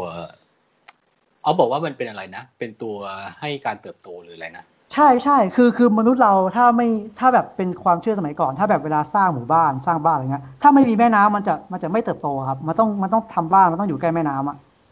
เราจะมีพืชผักหรือเราจะมีกินมีใช้มีผลผลิตเราต้องเราต้องอยู่กับน้ำอะเราขาดน้ำไม่ได้อะป็นเราจะมองว่ามันเป็นสิ่งที่เจคอบมันขาดแล้วมันมองมองข้ามไหมว่ามันมีอะไรหลายอย่างที่มันมันพยายามจะไม่ยอมรับและไม่ปรับตัวในตอนแรก อ่าใช่จะมองอย่างนั้นก็ได้นะเพราะว่ามันมันมองว่าไอ้ขุดน้ำของของคนนั้นอะไม่สำคัญเท่าไหร่ประมาณว่ากูกูขุดเองก็ได้ที่มันขุดอะ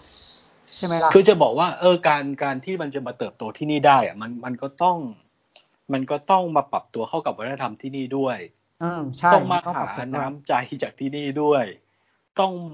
ต้องพึ่งน้ำใจจากเมียด้วย มียายมาเป็นน้ำที่มาเติมเต็มให้ครอบครัวนี้ด้วยอะไรเงี้ยอืม มองมองอย่างนั้นก็ได้นะเพราะว่าเพราะว่าที่จริงเจคอบตอนที่ตอนที่ยายเข้ามา ส่วนหนึ่งก็เพราะว่าทะเลาะกันใช่ไหมล่ะ ทะเลาะกันแล้วก็ไม่มีคนต้องต้องหาคนมาเชื่อละก็ต้องเอายายมา เพราะว่าเหมือนทะเลาะกันเรื่องไม่มีคนดูแลลูกใช่ไหมตอนแรกอะที่โมนิก้าบอกว่าถ้าอยู่ที่แคลิฟอร์เนียสามารถฝากฝากยายเกาหลีเลี้ยงได้อะไรแบบเนี้ยแต่อยู่เนี่ยไม่มีใครอะไรเงี้ย ก็เลยต้องต้องเอายายมา เอายายตัวเองมาเลี้ยงแอตัวเองมาอะไรแบบเนี้ยทีแรกผมไม่คิดเรื่องน้ำนะจนกระทั่งรู้สึกว่า Mountain Dew มันโฟกัสเยอะไป ผมผมไม่ได้มองลึกขนาดนั้นนะเรื่องน้ำอะมันอาจจะลึกก็ได้ แต่ผมอาจจะมองข้ามมันไปใช่เปล่าเรื่องเรื่องของน้ำนะอ่าถ้าถ้าเทียบเป็นน้ำน้ำเป็นเป็นตัวละคร อ่า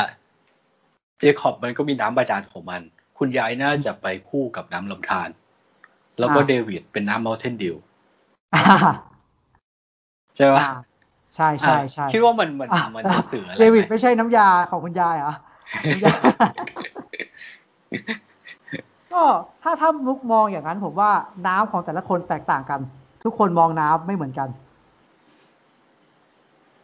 น้ำน้ำลำธารเราจะมองว่ามันคือคันลองของชีวิตไหมแบบคุณยายก็บอกว่า มันคือน้ำน้ำลำธารอะมันเป็นน้ำตามธรรมชาติ แล้วเราเราไม่จำเป็นต้อง เราไม่จำเป็นต้องประคบประงมมันมาก เราแค่ปล่อยให้มัน ไปเป็นตามคันลองของมันอะเพราะว่าลำธารน้ำของลำธารเนี่ยก็จะคอยเลี้ยงดูไอ้ต้นวินาทีนี่เอง เราอย่าไปพยายามฝืนมัน ปล่อยให้มันไหลไหลไปตามหลอเพราะมันอยู่ตรงน้ำตกใช่ไหมมันคือลำธารน้ำตกเออไหลไปคุณยายมองอย่างนั้นเดวิดบองเดวิดมาปุ๊บเดวิดขาดน้ำเดวิดขาดน้ำเออพูดผิดเจคอบขาดน้ำเจคอบไปขอความช่วยเหลือ เจคอบมองว่าน้ำที่ที่คนอเมริกายื่นให้ ไม่ใช่สิ่งที่ดีที่สุด เราต้องหาน้ำเอง แล้วเจคอบก็พยายามหาน้ำเองโมนิก้าแทนน้ำประปาแล้วกันนะโมนิก้าแทนน้ำประปาเจคอบต้องมองหาน้ำเอง ไม่ได้ไม่ได้ต้องการขอความช่วยเหลือตัวละครเจคอบมันมีความเป็นคนมีความเป็นความมีความมั่นใจเนาะเหมือนกับพก passion มาแล้วก็มีความมั่นใจ แต่อย่างที่ผมบอกอะมันมันมันมันมีแต่ความมั่นใจมันไม่ได้เก่งมันไม่ได้เก่ง แล้วมันมันก็มันขุดเจอลำธารในตอนแรกแหละ มันก็คงคิดว่าตัวเองเก่งเจ๋งอะไรแบบเนี้ย ตัวเองเจอน้ำตัวเองมีน้ำของตัวเองแล้ว แต่เมื่อวันหนึ่งเมื่อวันหนึ่งตัวเองเดินต่อไปด้วยคนเดียว แล้วมันไปต่อไม่ได้ น้ำในลำธารหมด ตัวเองก็ไปเอาน้ำประปาของเมียมาใช้ เอาน้ำประปามาใช้ ซึ่งน้ำประปาเนี่ยมันมันต้องยอมรับว่ามันเป็นเป็นน้ำที่แบบ มันมีค่าใช้จ่าย มันมีเราใช้สิ่งนี้เราต้องเสียสิ่งหนึ่งไป แต่ว่าแต่ว่าเจคอบไปเอาของเมียมาโดยที่แกไม่ได้บอกกล่าวด้วย เมียรู้นะ แต่ว่าเมียไม่ไม่ไม่ไม่ได้อะไร จนกระทั่งมันเกิดความเสียหาย ใช้น้ำตัวเองหมดแล้วไม่พอใช้น้ำของเมียจนหมดด้วย ใช่ไหมเจคอบใช้น้ำของของตัวเองจนหมด แล้วก็ใช้น้ำของเมียจนหมดด้วย อะไรแบบเนี้ย สุดท้ายก็ก็ให้ลูกและเมียไปเกื้อกูลน้ำของคุณยายก็คือลำธารใช่ไหมล่ะเออก็ต้องไปเอาต้องสุดท้ายก็ต้องต้องขอความช่วยเหลือกันเองถึงแม้อันนี้จะเป็นคนในครอบครัว แต่ก็ต้องยอมรับได้ มันคือน้ำลำธารของยาย ส่วน Mountain Dew เนี่ย Mountain Dew เป็นน้ำที่เด็กๆชอบ แล้วก็คุณยายมาเจอคุณยายก็ชอบ มันคือความหวือหวา มันคือความหวือหวาซาบซ่าในวัยเด็ก มันคือความสนุก มันคือความตื่นเต้นในช่วงแรก ๆ ที่เราได้เจอใช่เวลาเด็กๆชอบแอนชอบเดวิดชอบ แล้วคุณยายได้ได้เห็นครั้งแรก คุณยายก็ชอบ มันอาจจะเป็นความแปลกใหม่ของคุณยาย มันเป็นความตื่นเต้นมันคือความซาบซ่ามันคือความสนุกในช่วงในช่วงในช่วงนั้นแหละ มันอาจจะเป็นความวัยเยาว์ก็ได้ เพราะว่าเดวิดเอ้ยไม่ใช่เดวิดเจคอบกับโมนิก้าก็ไม่กินใช่ปะล่ะเขาไม่กินน้ำอัดลมเขาไม่กิน Mountain Dew เออมันอาจจะมองอย่างนั้นก็ได้ คุณยายอาจจะชอบความวูบวาบซาบซ่าความเป็นเด็กความตื่นเต้นในตอนนั้น บ้าง คุณยายก็กินบ้างอะไรแบบนี้คุณยายไม่เคยกิน คุณยายก็ได้ลิ้มลองบ้าง จะมองอย่างนี้ได้ไหมแทนถ้าเอาน้ำมาแทน เออ รู้สึกว่ามันก็มีความเฟดเข้าหากัน เพราะว่าน้ำประปาในสัญลักษณ์อืมก็ก็ท่านนุกพูดมา คือตอนแรกไม่ได้คิดไว้นุกพูดมาก็ก็จะมองอย่างนี้ก็ได้ แล้วสุดท้ายสุดท้ายเดวิดก็ต้องไปหาน้ำจากคนอเมริกาอยู่ดี ใช่ไหมล่ะจูงมือจูงมือเมียไปเลยแล้วก็ไปหาน้ำจากคนอเมริกา สุดท้ายเราก็ต้องคือเราไม่สามารถอยู่ได้ด้วยตัวคนเดียวอยู่เนาะบนโลกบนโลกอันกว้างใหญ่ที่มันโหดร้ายขนาดนั้นเราต้องมีเพื่อนเราต้องมี เราต้องมีพักพวกเราต้องมี เราต้องมีคนคอยช่วยเหลือกัน ซึ่งกันและกันอะเหมือนที่เหมือนที่ House of House of r e v e r บอกไว้อะ เราเจอผู้คนมากมายอะ เราเราต้องเราต้องแลกเปลี่ยนสิ่งใดสิ่งหนึ่งกับผู้คนอยู่แล้วอะเราไม่สามารถอยู่คนเดียวบนโลกใบนี้ได้ในบทสรุปของหนังมันจะพูดไปทำนองว่ามันคือการปรับตัว ใช่มันคือการปรับตัวตามต้นมินานี้เลยถ้าสุดท้ายสุดท้ายเจคอบยอมยอมปรับตัว ถ้าจะพูดถึงการปรับตัว รู้สึกว่ามันมันไม่ค่อยเห็นซีนอื่นนอกจากซีนนั้นอะแล้วรู้สึกว่าถ้าเขาถ้าเขาจะเล่นแม่เสร็จหลักว่าเป็นการปรับตัว ผมว่ามันเราเราจะไปสังเกตเจคอบนะครับ เราไปสังเกตเดวิดดีกว่า ถ้ามองการปรับตัวนะผมว่าเดวิดชัดกว่าเจคอบนะเจคอบมันอาจจะเป็นความอะไรนะไม้อ่อนดัดง่ายไม้ค้างดัดยากอะไรแบบเนี้ยคือเจคอบมันมันอาจจะมันมีความมั่นใจเยอะครับ แล้วมันก็เหมือนกับ กูเก่งเจ๋งอะกูอยู่อเมริกามาเป็นสิบปีแล้วกูรู้ว่าต้องทำยังไงแบบเนี้ยมันก็จะมันก็จะเป็นความที่แบบว่าสู้สู้จนตัวตายมากกว่าครับ สู้จนตัวตายแล้วค่อย แล้วค่อย แล้วค่อย แล้วค่อยตื่นรู้ว่า เออ ไม่ไหวแล้วว่ะต้องต้องหันมาพึ่งพาสิ่งนี้แล้ว แต่ผมว่าเดวิดชัดเจนกับการปรับตัวอยู่กับคุณยายอะกับกับการปรับตัวเกี่ยวกับการซึมซับวัฒนธรรมทั้งสองฝั่งเข้าด้วยกันอะเรียนรู้ที่จะรู้ว่า เนี่ย คุณ คุณเนี่ยคือคุณยายนะ ไม่ใช่คนอื่นอะไรเงี้ยเรียนรู้เรียนรู้ที่จะทราบว่าคุณยายแบบนี้ก็มีในโลก คุณยายแบบนี้ก็เป็นคนที่รักและเอ็นดูเรา คุณยายแบบนี้ก็เป็นคนที่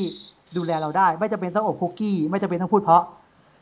อะไรแบบนี้คุณยายที่เล่นกับเราคอยเป่าแผลให้เราสอนให้เราวิ่ง ก็เป็นคุณยายได้ เราต้องเราต้องปรับตัวเราต้องเรียนรู้เราต้องเข้าใจ เราต้องเข้าใจอะไรหลายอย่าง เพื่อเพื่อเติบโตต่อไปอะเหมือนที่เหมือนที่เจคอบ เรียนรู้ว่าน้ำบาดาลของกูไม่ได้แล้วว่ะกูต้องกูต้องมีน้ำบาดาลอีกอันหนึ่งมาช่วยอะไรแบบนี้ผมรู้สึกว่ามันเป็นอย่างนั้นนะถ้าถ้านุกอยากมองเรื่องการปรับตัว ผมว่าอย่าไปมองเจคอบเลยเจคอบมัน ผมว่ามันมันมันเป็นสายสู้จนตัวตายแล้วค่อยรู้มากกว่า มันไม่เหมือนกับเดวิดที่มันค่อยๆปรับตัว ผมมองที่เจอขอบเพราะว่า เออมันอาจจะจบสั้น ๆ ว่าสุดท้ายคำว่าปรับตัว แต่ก่อนหน้านั้น มันก็จะบอกว่าที่มันมีปัญหามาตลอด เพราะว่า มันไม่ได้ปรับตัว อืม ใช่ มันมันมั่นใจ อืม อืม แล้วมันคือคือคือมันคือครอบครัวเนี่ยมันไม่มีมันไม่ค่อยมีแผนสองด้วยเนาะคือเหมือนกับว่าทุ่มทุ่มหมดหน้าตักใช่ไหมในการซื้อฟาร์มอะไรเงี้ยมันไม่ได้แบบ ไม่ได้มีซับมากพอที่จะ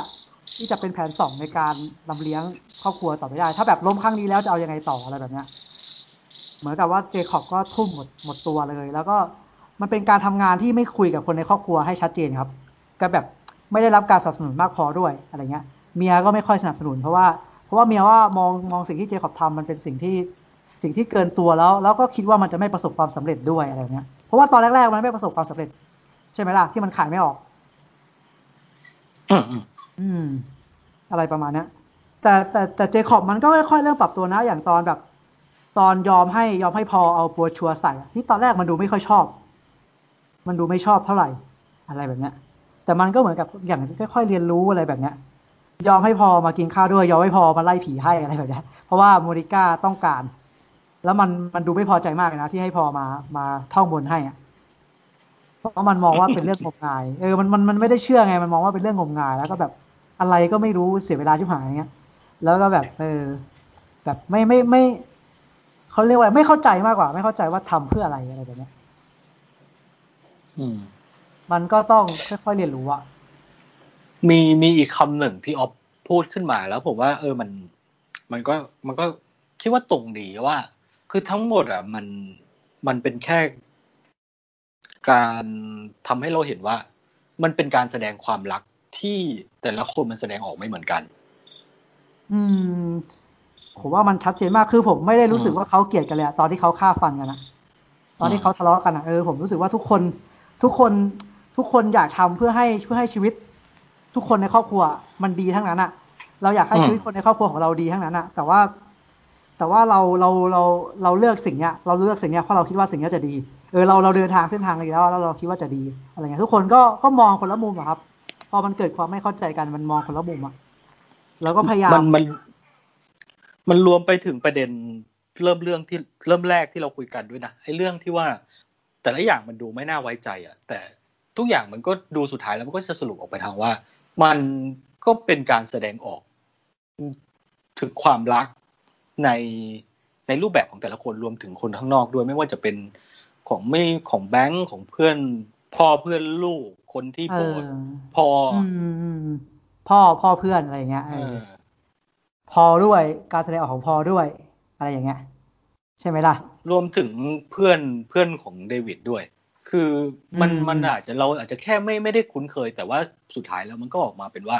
มันคือความรักนั่นแหละที่เขาว่าให้แค่มันเป็นการแสดงออกในแบบที่เราไม่ไม่ไม่คุ้นเคยหรือว่าไม่ใช่สิ่งที่เราแสดงออก อืมอืมอืมอืมอืมพอนุพูดก็ชัดเจนยิ่งขึ้นนะว่าเราว่าเราไม่เคยเจอการแสดงความรักแบบนี้ อะไรแบบเนี้ยเออเราไม่เคยเจอคนมาอวยพรให้เราไงเหมือนที่พออวยพรให้เดวิดแล้วเดวิดไม่ยอมรับอะ มันคือการแสดงความรักของพอเออว่าเขาแบบเขาจะส่วนคนให้เขาจะอวยพรให้อะไรแบบเนี้ยเออซึ่งก็คืออย่างตัวที่มันจะชัดๆเลยก็ก็อย่างโมนิก้ากับเจคอบก็มันเป็นก็เป็นการแสดงออกในในแบบของเขาอะว่า เขาต้องทำสิ่งนี้นี่คือการแสดงความรักของเขา เขาต้องทำสิ่งนี้ในหน้าที่เขาใช่ใช่ชัดเจนมากๆนะคือคือผมไม่เคยรู้สึกว่าเขาโกรธเกลียดกันอะเขาเขาพยายามทำสิ่งที่เขาคิดว่าดีที่สุดให้กับครอบครัวของเขาอะ แต่ว่าแต่ว่ามันเกิดจากความไม่เข้าใจกันแหละ ไม่ได้คุยกันมาก่อน แล้วมันก็เลย มันก็เลยออกมาหน้าเนี้ยแล้วมันก็เกิดเหตุการณ์ใหญ่อย่างไฟไหม้ที่เราควบคุมไม่ได้ อะไรแบบเนี้ยอืมแต่สุดท้ายผมว่ามันก็จบสวยนะ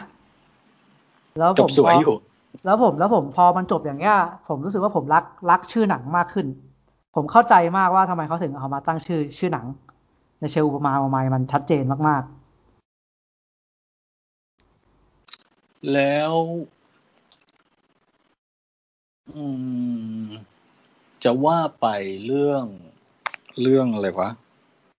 เรื่องพืชเนี่ย ก็คือสุดท้ายแล้วมันก็คือมัน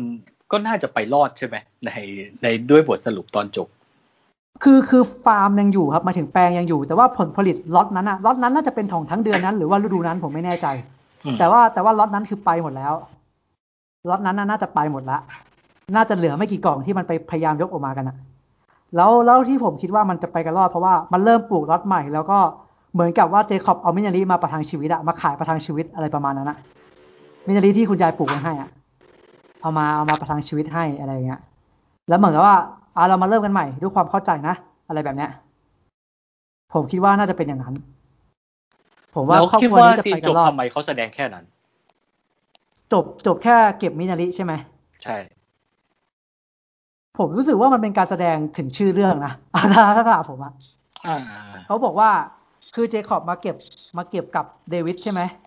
แล้วก็แล้วก็ทำหน้าประมาณปรับปื้มหน่อยๆด้วย แล้วก็แบบว่าคุณยายนี่เลือกที่ปลูกได้ดีจริง ๆ อะไรแบบเนี้ยเลือกที่ปลูกได้ดีจริง ๆ ก็คือ ก็คือปลูกตรงลำธารลำธารที่มันมีดินและน้ำอุดมสมบูรณ์ แล้วลมก็พัด แล้วมันแล้วมันเติบโตเองได้อะที่ที่ผมพูดไงว่าแบบว่าเจเจคอบมองไปข้างหน้าอย่างเดียวอะเจคอบพยายามมองไปข้างหน้าแล้วก็สู้สู้ด้วยตัวคนเดียว ว่าเราคือหัวหน้าครอบครัว ในขณะที่มินาริมันอยู่ตรงนั้นแล้วมันกำลังเติบโตอยู่อะเข้าใจไหมหมายความว่ามินาริมันกำลังหยุดแล้วมันเติบโตอยู่ในขณะที่เจคอบไม่ไม่มองคนข้างหลัง ไม่มองคนที่เขาอยู่ตรงนั้นเลยอะว่าว่าคนตรงนั้นเขาก็เติบโตเหมือนกัน เพียงแต่ว่าเราไม่ยอมคุยกัน แล้วเราไม่ยอมเติบโตไปด้วยกันอะ เจคอบเหมือนกับดันทุลังอยู่คนเดียวไม่ไม่ยอมโตไปกับครอบครัว พอไปคนเดียวแล้วมันไปไม่รอดอะคุณต้องกลับมาตรงเนี้ย แล้วมาโตด้วยกันเหมือนที่มินาริมันโตอยู่ตอนเนี้ย หรือเปล่า อืม สิ่งที่น่าสนใจคือเขาเอาเดวิดไปอยู่ตรงนั้น จะมองว่านี่เป็นเป็นสิ่งที่เจคอบสำเร็จกับการได้ทำให้ลูกได้เห็นหรือว่านี่เป็นเส้นทางที่เดวิดยังต้องเห็นแต่เจคอบยังไม่ได้ประสบความสำเร็จ เอาเจคเอาเดวิดไปอยู่ตรงไหน อยู่ตรงเก็บมินารีเหรอ ใช่หมายถึงยังไงนะก็คือเป้าหมายของเป้าหมายของเจคอบมันคือ อยากให้ลูกเห็นว่าตัวเองอะอ่าใช่ใช่ใช่ทำแสดงได้ได้ทำอะไรสำเร็จ อืมอ๋อเอาเอาเอาเอาเดวิดไปดูว่าเจคอบกำลังเก็บผักอะเหรอคือคือผมไม่ไม่ไม่ได้มองว่าตรงนั้นมันประสบความสำเร็จนะหมายถึงว่าหมายถึงว่าไปแค่เก็บผักอะแต่ผมคือคือมันเดวิดมันไปอะเพราะว่าเพ ราะว่าเดวิดเป็นคนนำทางเจคอบมาใช่ไหมล่ะ เหมือนว่าเดวิดนำทางเจคอบมาว่า คุณยายปลูกมินาริตรงนี้ แล้วเจคอบเขาก็พูดประมาณว่า คุณยายเลือกปลูกที่ได้ดีจริง ๆ แล้วก็แล้วก็ตัวเองก็เก็บผักแหละ แล้วก็มันก็บอกให้ลูกดูใช่ไหมว่ามินาริมันโตมันโตแล้วอะไรแบบเนี้ยมันมันก็เหมือนกับว่า มันผมไม่รู้สึกว่ามันสำเร็จนะแต่ผมจะจะจะ ถ้าถ้ามองแบบผมอะผมก็จะมองว่าเอเจคอบมันคือผู้รุ่งหล่นอะถ้าท่านทุกมองใช่ไหมถ้าผมมองนะผมก็จะมองแบบนั้นว่าแบบเออเออว่าว่าว่าว่าคนคนที่ไม่ประสบความสำเร็จอะคือคือมันหล่นมามันดังอักอยู่แล้วพอมันไม่มีฟูกรองอะมันต้องเจ็บหนักอยู่แล้ว แต่ว่า แต่ว่าตอนที่มันหล่นลงมา ตอนที่มันไปสู้มันสู้คนเดียว แต่ว่ามันหล่นลงมา มันไม่ได้มันก็เจ็บหนักแหละแต่ว่าพอดีว่า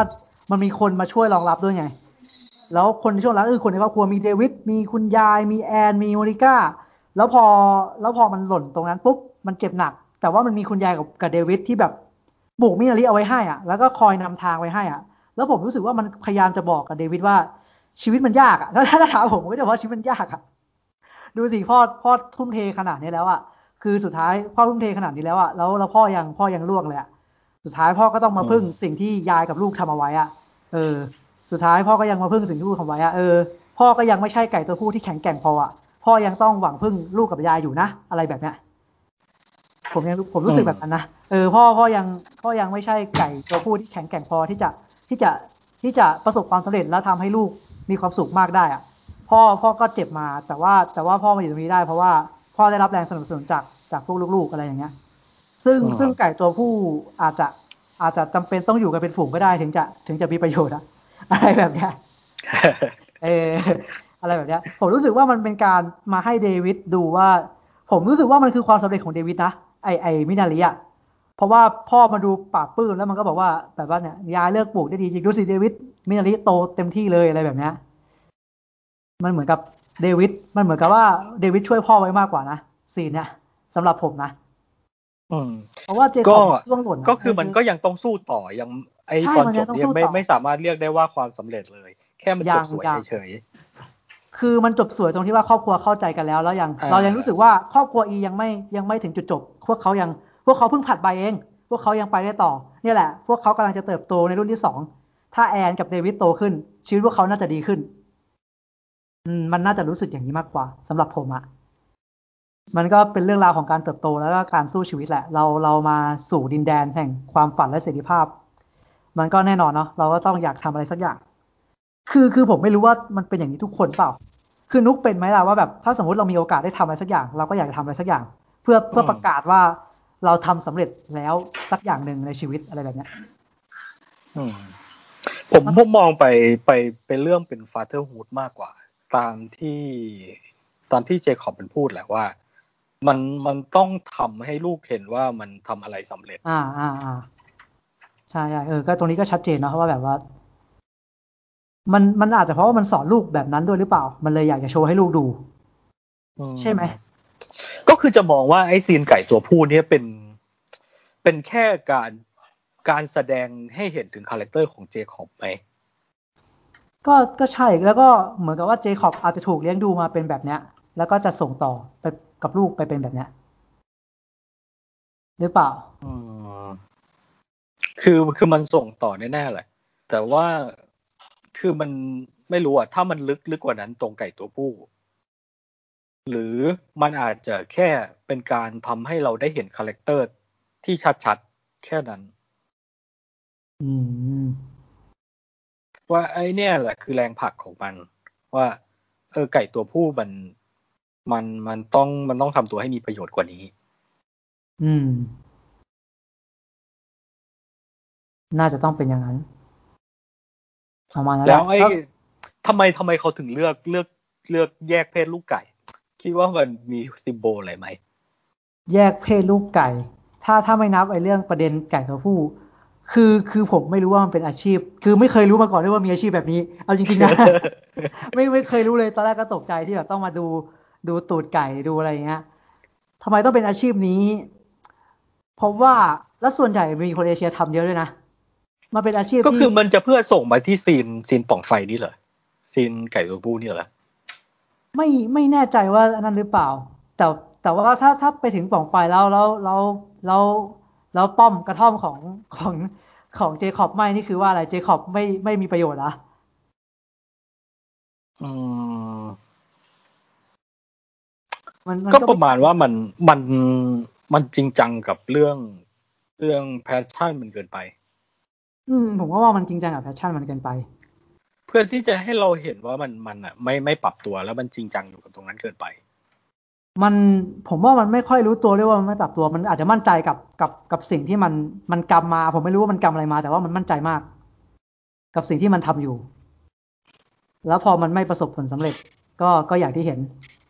คือจะไปบอกว่ามันไม่ประสบผลสำเร็จก็ไม่ได้ด้วยนะเอาจริงๆอะถ้าไม่เกิดไฟไหม้ผมว่ามันก็ยังมันก็ยังไปต่อได้นะสำหรับเจคอบอะ ใช่ปะ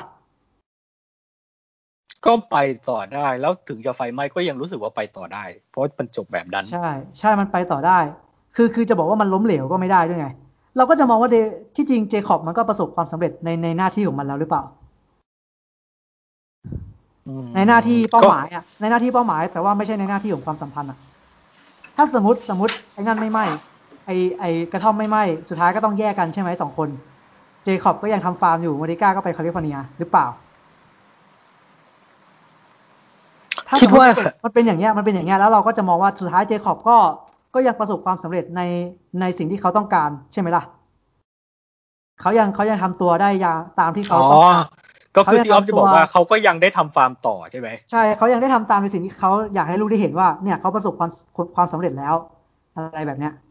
ถ้าสมมติมันไม่เกิดก็ไม่เกิดไฟไหม้อะ ถึงแม้จะเกิดไฟไหม้แล้ว ผมรู้สึกว่าเขาจะประสบความสำเร็จแน่ แค่แค่เดวิดรอดูหน่อย รอดูอีกหน่อยอ๋อก็คือออฟพูดในกรณีที่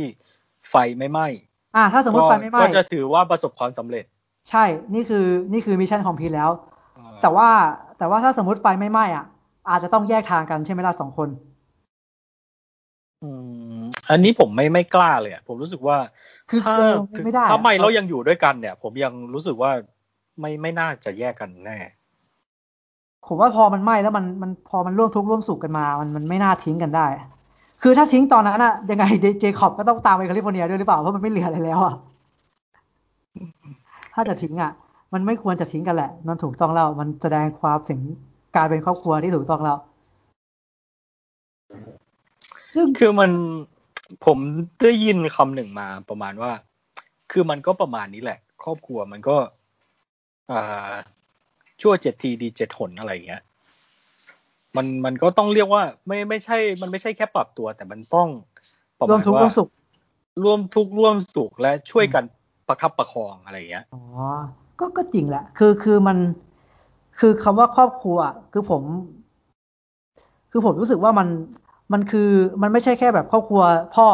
ครอบครัวแม่อะ มันทุกคนต้องทุกคนต้องช่วยกันอะ อย่างที่รู้บอกมันคือมันต้องประคับประคองอะ มันต้อง ทุกคนต้องทุกคนต้องมีความสุขอะไม่ใช่ว่าคนคนใดคนหนึ่งมีความสุขเท่านั้นอะมันต้องมันต้องแฟร์ถ้าพูดถึงครอบครัวเออ มันต้องแฟร์ในในด้านของความรู้สึกอะทุกคนต้องทุกคนต้องไม่ได้รู้สึกว่าตัวเองเป็นส่วนเกินทุกคนต้องไม่ได้รู้สึกว่าตัวเองโดนทิ้งไว้ข้างหลังอะเออ เวลาอยู่กันพร้อมหน้าต้องรู้สึกมีความสุข ถ้ารู้ถ้ามีความสุขก็ต้องมีความสุขด้วยกัน ถ้ามีความทุกข์ก็ต้องมีความทุกข์ด้วยกันอะไม่ใช่แบบมาอยู่กันพร้อมหน้าแล้วคนนึงมีความสุขอีกคนนึงไม่มีความสุขอะมันมันไม่ใช่อะ มันก็คงต้องเป็นอย่างนี้แหละมั้งถ้าถ้าถ้ามันเป็นอย่างนั้นอะแปลว่ามันก็เป็นสิ่งไม่ถูกต้องเกิดขึ้น มันก็ต้องเกิดการเลิกลาถูกปะละ่ะก็ในเมื่อไม่มีความสุขก็ต้องเลิกลา อืม มันมันไม่ใช่ มันไม่ใช่แค่อยู่ด้วยกันหรือความสุข แต่ในในความประคับประคองเนี่ยมันคือผ่านอุปสรรคมาด้วยกันแบบ แบบที่แบบหนักหนักแบบเออ ฮลิเคนจะพัดบ้านอยู่แล้วเนี่ยน้ำน้ำไม่มีพืชวัชพืชก็มาแมลงก็มา น้ำก็หมด น้ำบาดาลก็ไม่ไหล ไฟไม่ไม่มีตังจ่ายเออ ก็คือมันก็เขาประมาณว่าเขาจะเล่นให้ความอ่าความอะไรอะความแบบ ก็ต้องผ่านไปด้วยกันในชีวิตอะ ชีวิตที่มันมันก็ต้องมีช่วงเวลาที่ต้องผ่าน แล้วก็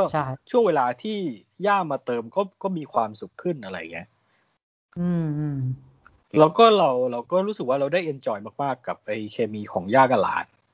ใช่ part ย่ากับหลานสนุกมาก คือคือในโรงเสียงเลาะเสียงหัวเราะเยอะมากสำหรับ part เนี้ยแล้วมันก็เป็นส่วนที่ทำให้แบบหนังมันไม่น่าเบื่อไง ผมรู้สึกว่าหนังมันสนุกเพราะว่าเพราะว่ามีเพราะว่าตัวละครยายเข้ามา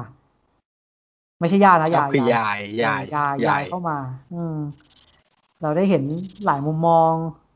เราได้เห็นว่าแบบเออเนี่ยเด็กที่โตในอเมริกาเขามองยายอีกแบบหนึ่งไม่ได้มองยายแบบนี้อะไรแบบเนี้ยนั่นแหละ เราถึงได้เห็นว่า ถึงแม้ความเป็นครอบครัวมันจะดูแตกต่างแต่ว่ามันอยู่ด้วยกันได้ อย่างตัวเดวิดแล้วก็คุณยายอะ ซึ่ง ซึ่งนุกชอบไหมการแสดงของคุณยาย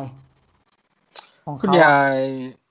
เรียกว่าหวังไปสูงแล้วกัน หวังไปสูงก็อาจจะไม่ไม่ค่อย ไม่ค่อยว้าวมากเท่าไหร่อะไรเงี้ย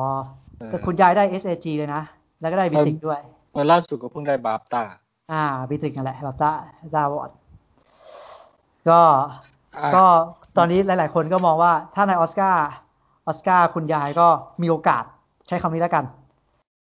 ซึ่งพอผมผมไปดูรายชื่อแล้วผมก็ผมก็เชียร์เขา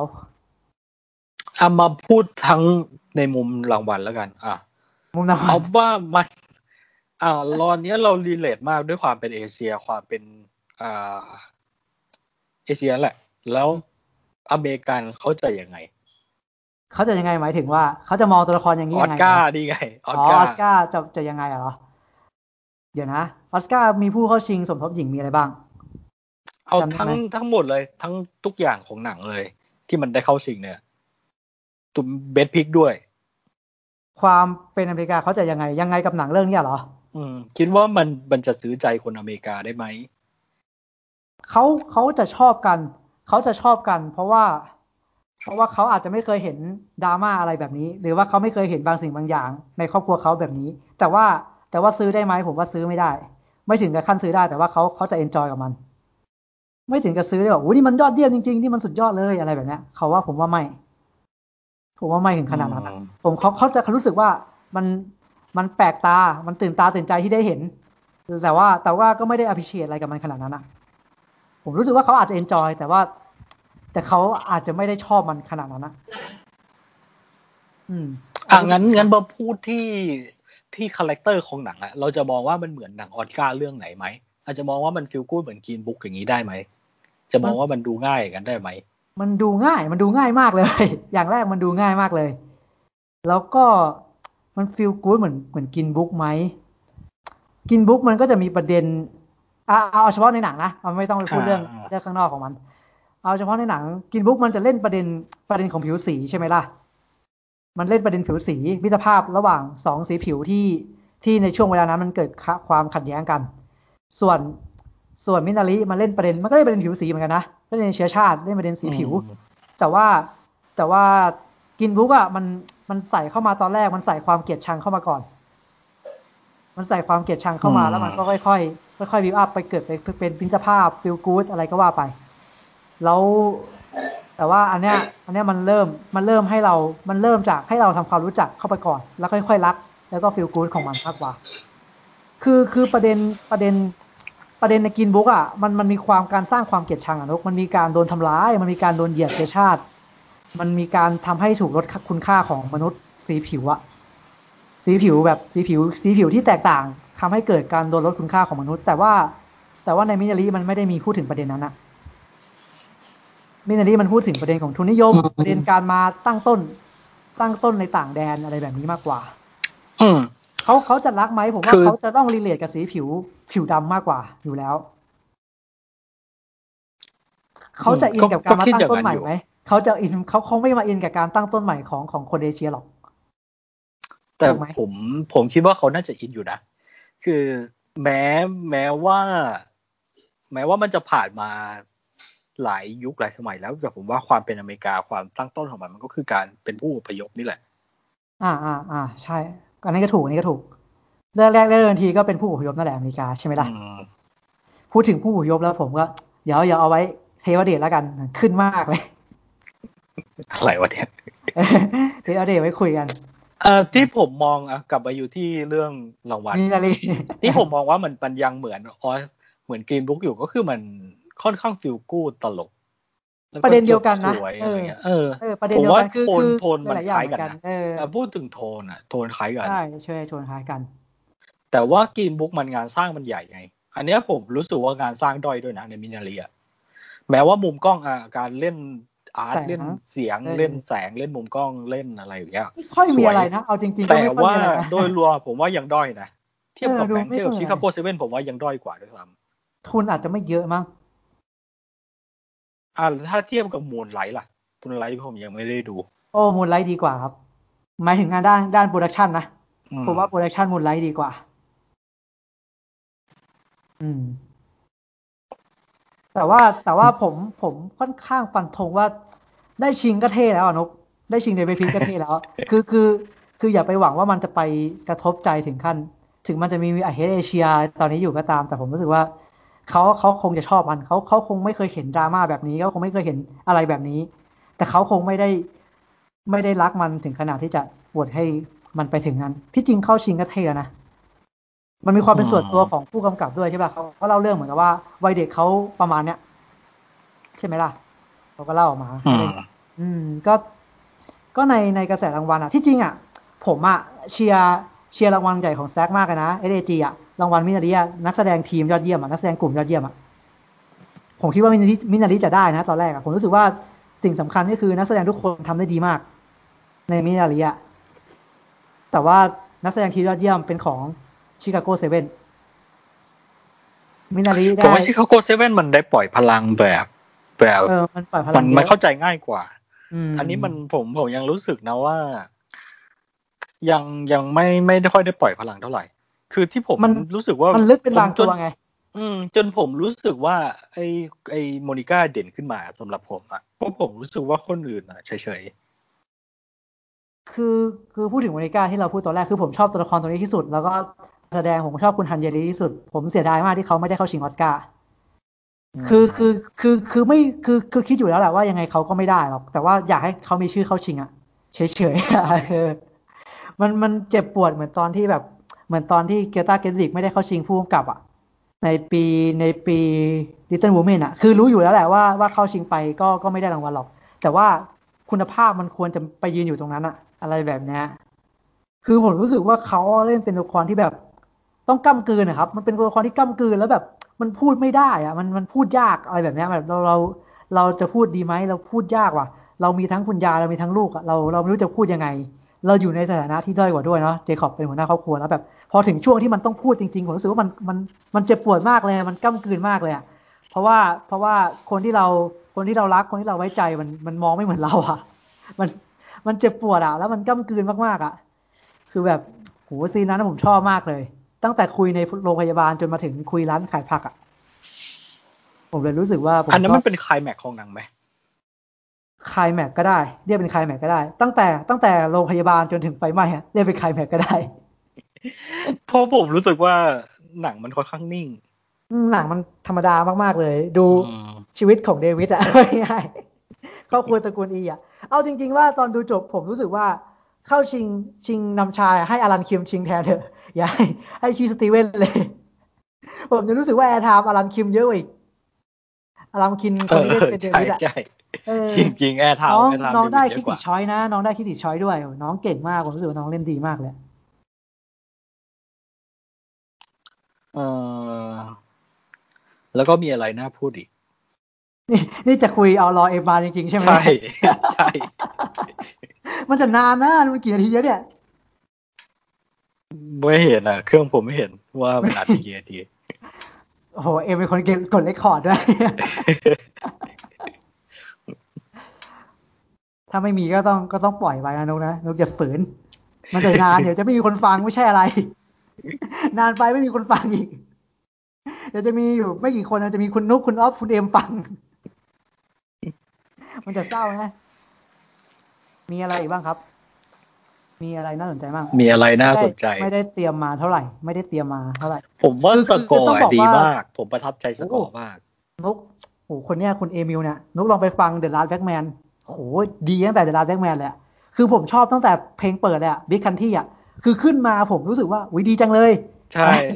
ขึ้นมาแบบดีจังเลยเออแบบดีจังเลยทุกครั้งที่สกอร์ขึ้นอะแบบรู้สึกรู้สึกหมดเลยว่าว้าวว้าวตลอดอะทุกครั้งที่สกอร์ขึ้น มันเป็นความรู้สึกเดียวกับที่ผมดู The Last Black Man แหละ The Last Black Man ตอน scene เปิดสกอร์ขึ้นผมก็แบบโหดีจังเลยอะไรแบบเนี้ย อันนี้ก็เหมือนกันอันนี้ก็ดีมากแล้วผมรู้สึกว่าโอ้โหผมรักมาก ตั้งแต่วันที่ยี่ห้าจนถึงวันนี้ผมยังฟังสกอร์มินารีอยู่เลยอะ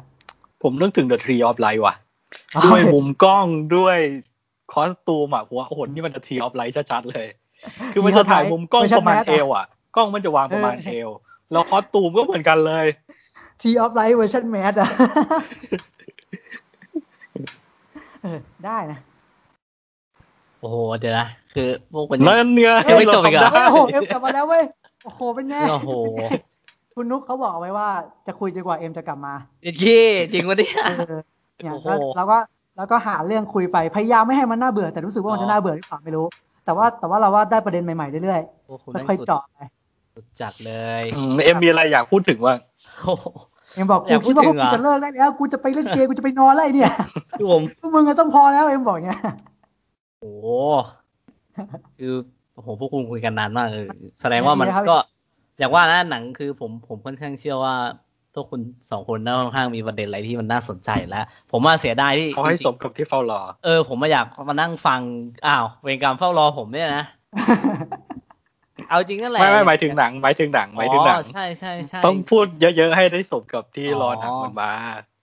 อืมอืมคือคือตอนแรกเอาจริงๆที่ที่ผมนำเสนอว่าอยากคุยอะเพราะว่าไม่ไม่ได้ไม่ได้เตรียมมาคุยหรอกไม่ได้มีอะไรประเด็นเท่าไหร่อยากคุยเท่าไหร่ แต่ว่าเพราะว่ามันเป็นหนังไม่กี่เรื่องที่เราอะดูด้วยกันหมายถึงว่าดูดูเหมือนกันทั้งสามคนเออเออเออ เราก็เลยแบบว่าเอ้ยไหนๆก็ดูแล้วคุยหน่อยอย่างเงี้ย ไม่ได้คุยนั้นเลย ไม่ได้ตกตะกอนหนังเลย เออไม่ได้ขนองหนังเลย เดี๋ยวเขาเดี๋ยวมันจะมีแต่อะไรก็ไม่รู้ไงไหนๆก็ดูแล้วก็คุยหน่อยก็แบบอีกอย่างมินารีเราพูดถึงบ่อยด้วยไง ในในช่วงออสการ์อะไรเงี้ย เพราะว่าเราก็ดูไฮกันอะก็ทำให้มันสมกับที่เราไฮหน่อยอะไรแบบเนี้ยเอออันนี้คือมีพูดไปถึงโกลเด้นโกงโกลเด้นโกออสการ์ไปยังเกี่ยวกับเรื่องนี้พูดถึงเรื่องโกลเด้นโกกำลังพูดถึงเลยเออกำลังพูดถึงอยู่ในช่วงการแสดงของคุณยายแล้วก็แบบ เออเออเออพูดพูดถึงโกลเด้นโกก็แบบว่ารู้สึกว่าคิด คิดถูกไหมว่าแบบไปอยู่ในหนังสาขาต่างประเทศแล้วได้รางวัลอะเป็นเรื่องที่ดีแล้ว เราไม่ควรไปว่าเขาซึ่งซึ่งพอผมดูหนังจบอะผมว่า เออ ดีแล้วแหละมาอยู่ในสาขาเนี้ยเพราะว่าในโกลเด้นโกมันอยู่ได้แค่สาขาเดียวใช่ไหมแล้วมาอยู่ในสาขาเนี้ยแล้วได้รางวัลอะดีแล้วแหละ อย่าไปสู้กับเสือสิงกระทิงแรดมังกรพญาเทพตรงนู้นเลย อย่า อย่าไปเลย มันจะ perfect ถ้ามันได้เข้าชิงทั้งสองสาขา Golden Globe มันทำไม่ได้หรือเปล่า ก็คือก็แก้กฎกันสิครับแก้กฎเลยอะแต่ว่าแต่ว่าแต่ว่าที่จริงอะต้องต้องทำความเข้าใจก่อนว่าที่จริงมินารีมันเป็นหนังอเมริกานี่แหละ ทุนอเมริกาค่ายอเมริกา แต่ว่าเขาแค่นำเสนอในในในมุมมองแบบ คือคือผู้กำกับครับคุณ Lee Isaac อะเขาเป็นอเมริกาเกาหลีไงเขาเล่าเรื่องราวเหมือนกับเอาชีวิตส่วนตัวเขาวัยเด็กมาเล่าด้วยไง มันก็เลยแบบมีพูดภาษาเกาหลีด้วยแล้วนักแสดงต้องเป็นคนเกาหลีด้วยอะไรเงี้ย อืมเขาก็เลยเล่าออกมาเป็นมุมนี้ ที่จริงมันเป็นหนังอเมริกาแหละ ทุนอเมริกาค่ายอเมริกาทุกอย่างอเมริกาหมดเลย ยกเว้นนักแสดง เออ Plan B นี่ของ Brad Pitt วะฮะค่าย Plan B ใช่ใช่ Brad Pitt ผมเห็นชื่อเขาขึ้นอยู่ตอนสุดท้ายชื่อเขาขึ้นเลย ตอนดูจบ Plan B นี่ทำทำ Nobody ด้วยปะวะจำไม่ได้อะแต่รู้สึกว่า Plan B มันทำหนัง หนังหลายเรื่องที่ผมชอบอะ Plan B อะเออ ผมจำได้แต่ World War Zอ๋อ World War Z โอ้ my god เออ World War Z ผมเพิ่งผมเพิ่งนั่นเองอะหมายถึงว่าเมื่อหลายปีที่แล้วในเฟซบุ๊กผมเพิ่งพูดไปว่า ให้ให้ท่านพ่อเลิกทำ World War Z สองแล้วมาทำ The Social Network สองดีกว่า น่าจะสนุกกว่า มันคือวันนี้เมื่อหลายปีที่แล้วใช่ไหม แล้วผมก็แชร์ สุดท้ายเราได้แม่ง สุดท้ายเราได้แม่ง อยากจะเล่าเรื่องไว้พูดถึง Mank อยู่อะไม่ได้ไม่ได้ทั้ง World War Z สองไม่ได้ทั้ง Social Network สองได้ Mank แทน เออ คือตอนนี้มินารีผม ตอนที่ดูจบผมมีมีนึกถึงในใจไอนอมินีออสการ์ว่าแบบ เออ มันไม่น่าจะแบบ มันไม่น่าจะสู้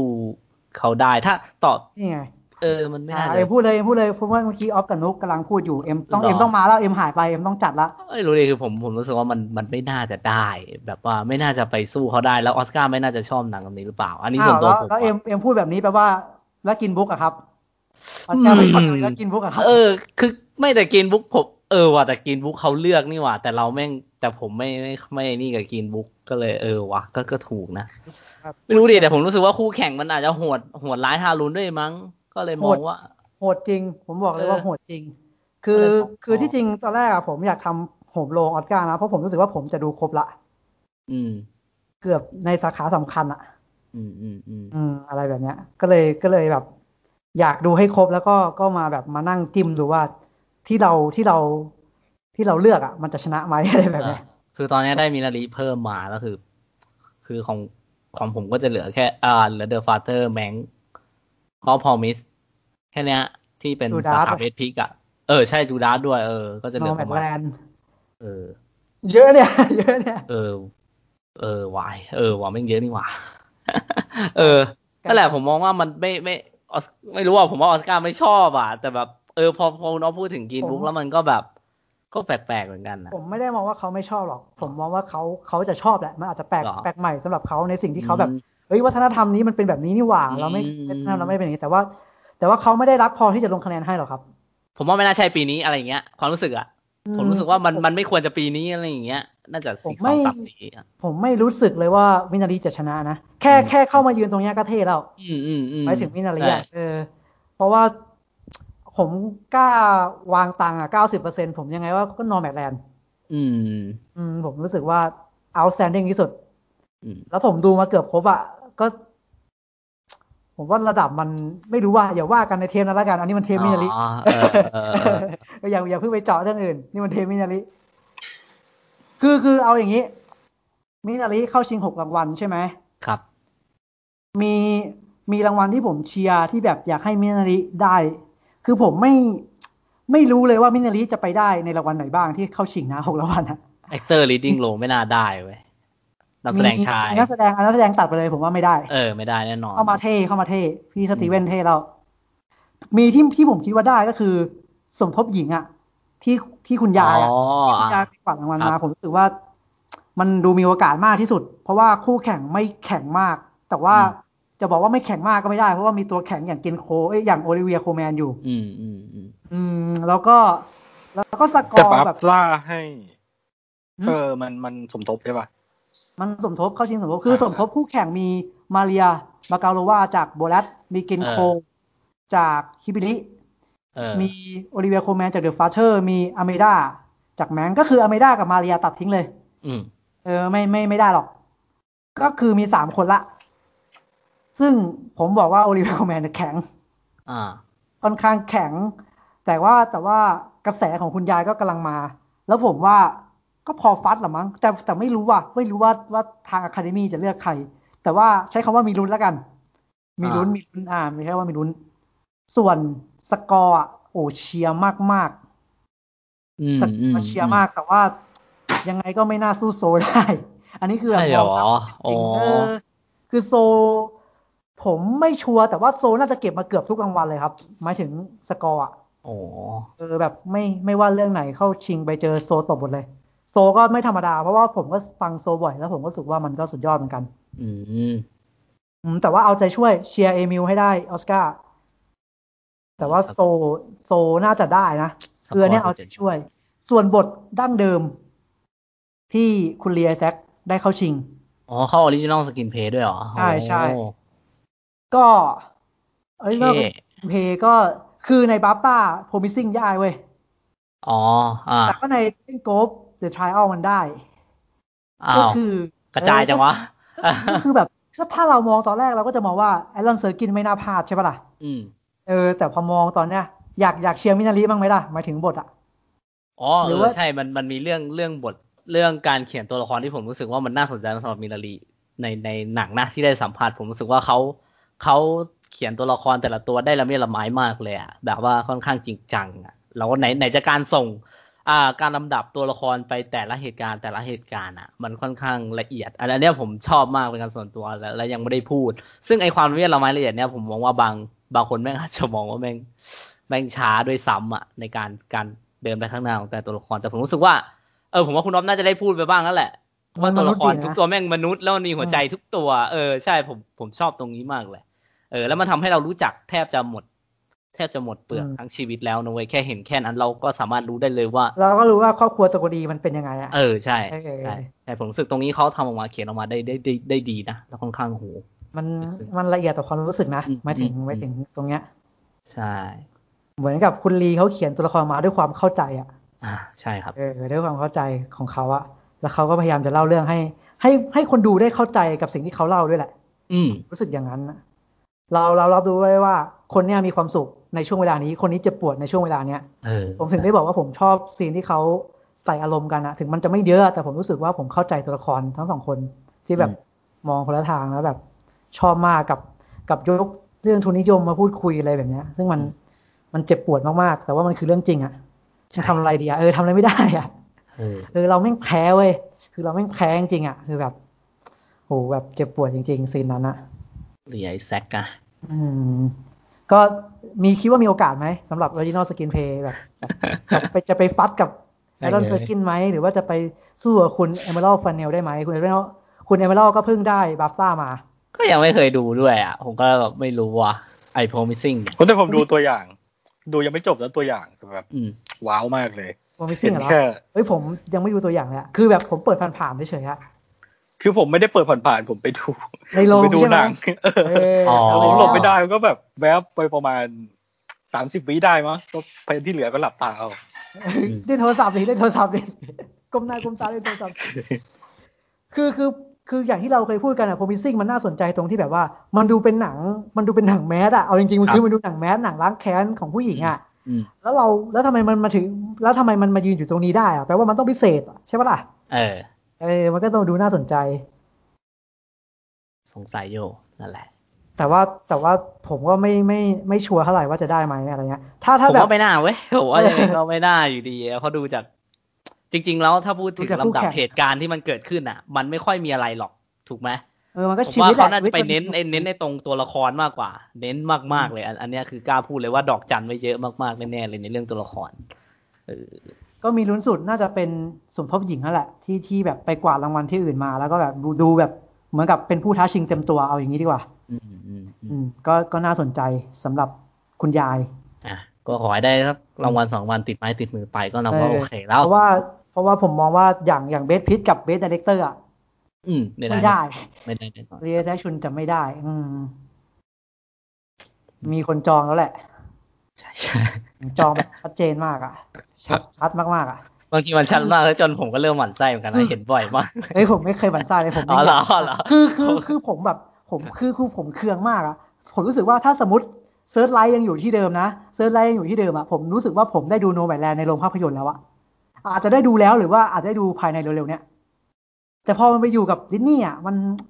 มันด้วยปัญหาของการปล่อยหนังหรืออะไรก็ไม่รู้อะผมรู้สึกว่ามันมันไม่มันจัดการไม่ดีอะผมผมเห็นคนมาบ่นเยอะแล้วอะ คุณจะต้องรอโนแมดแลนด์พิสูจน์อะไรอีกอะโคอี้เจ้าเข้าชิงในสาขาผู้กำกับ เข้าชิงในสาขาผู้กำกับมั้งได้ทุกเวทีที่เข้าชิงเลยนะเออ ยังต้องพิสูจน์อะไรอีกอะเออ แล้วแล้วแบบว่าพูดถึงรายได้ของแบบมินาริตอนเนี้ย มันพอจะทราบกันป่ะครับ หรือว่าไม่ไม่ทราบว่ามันไม่เยอะครับ เออ คือมันไม่เยอะ เพราะว่า อ่า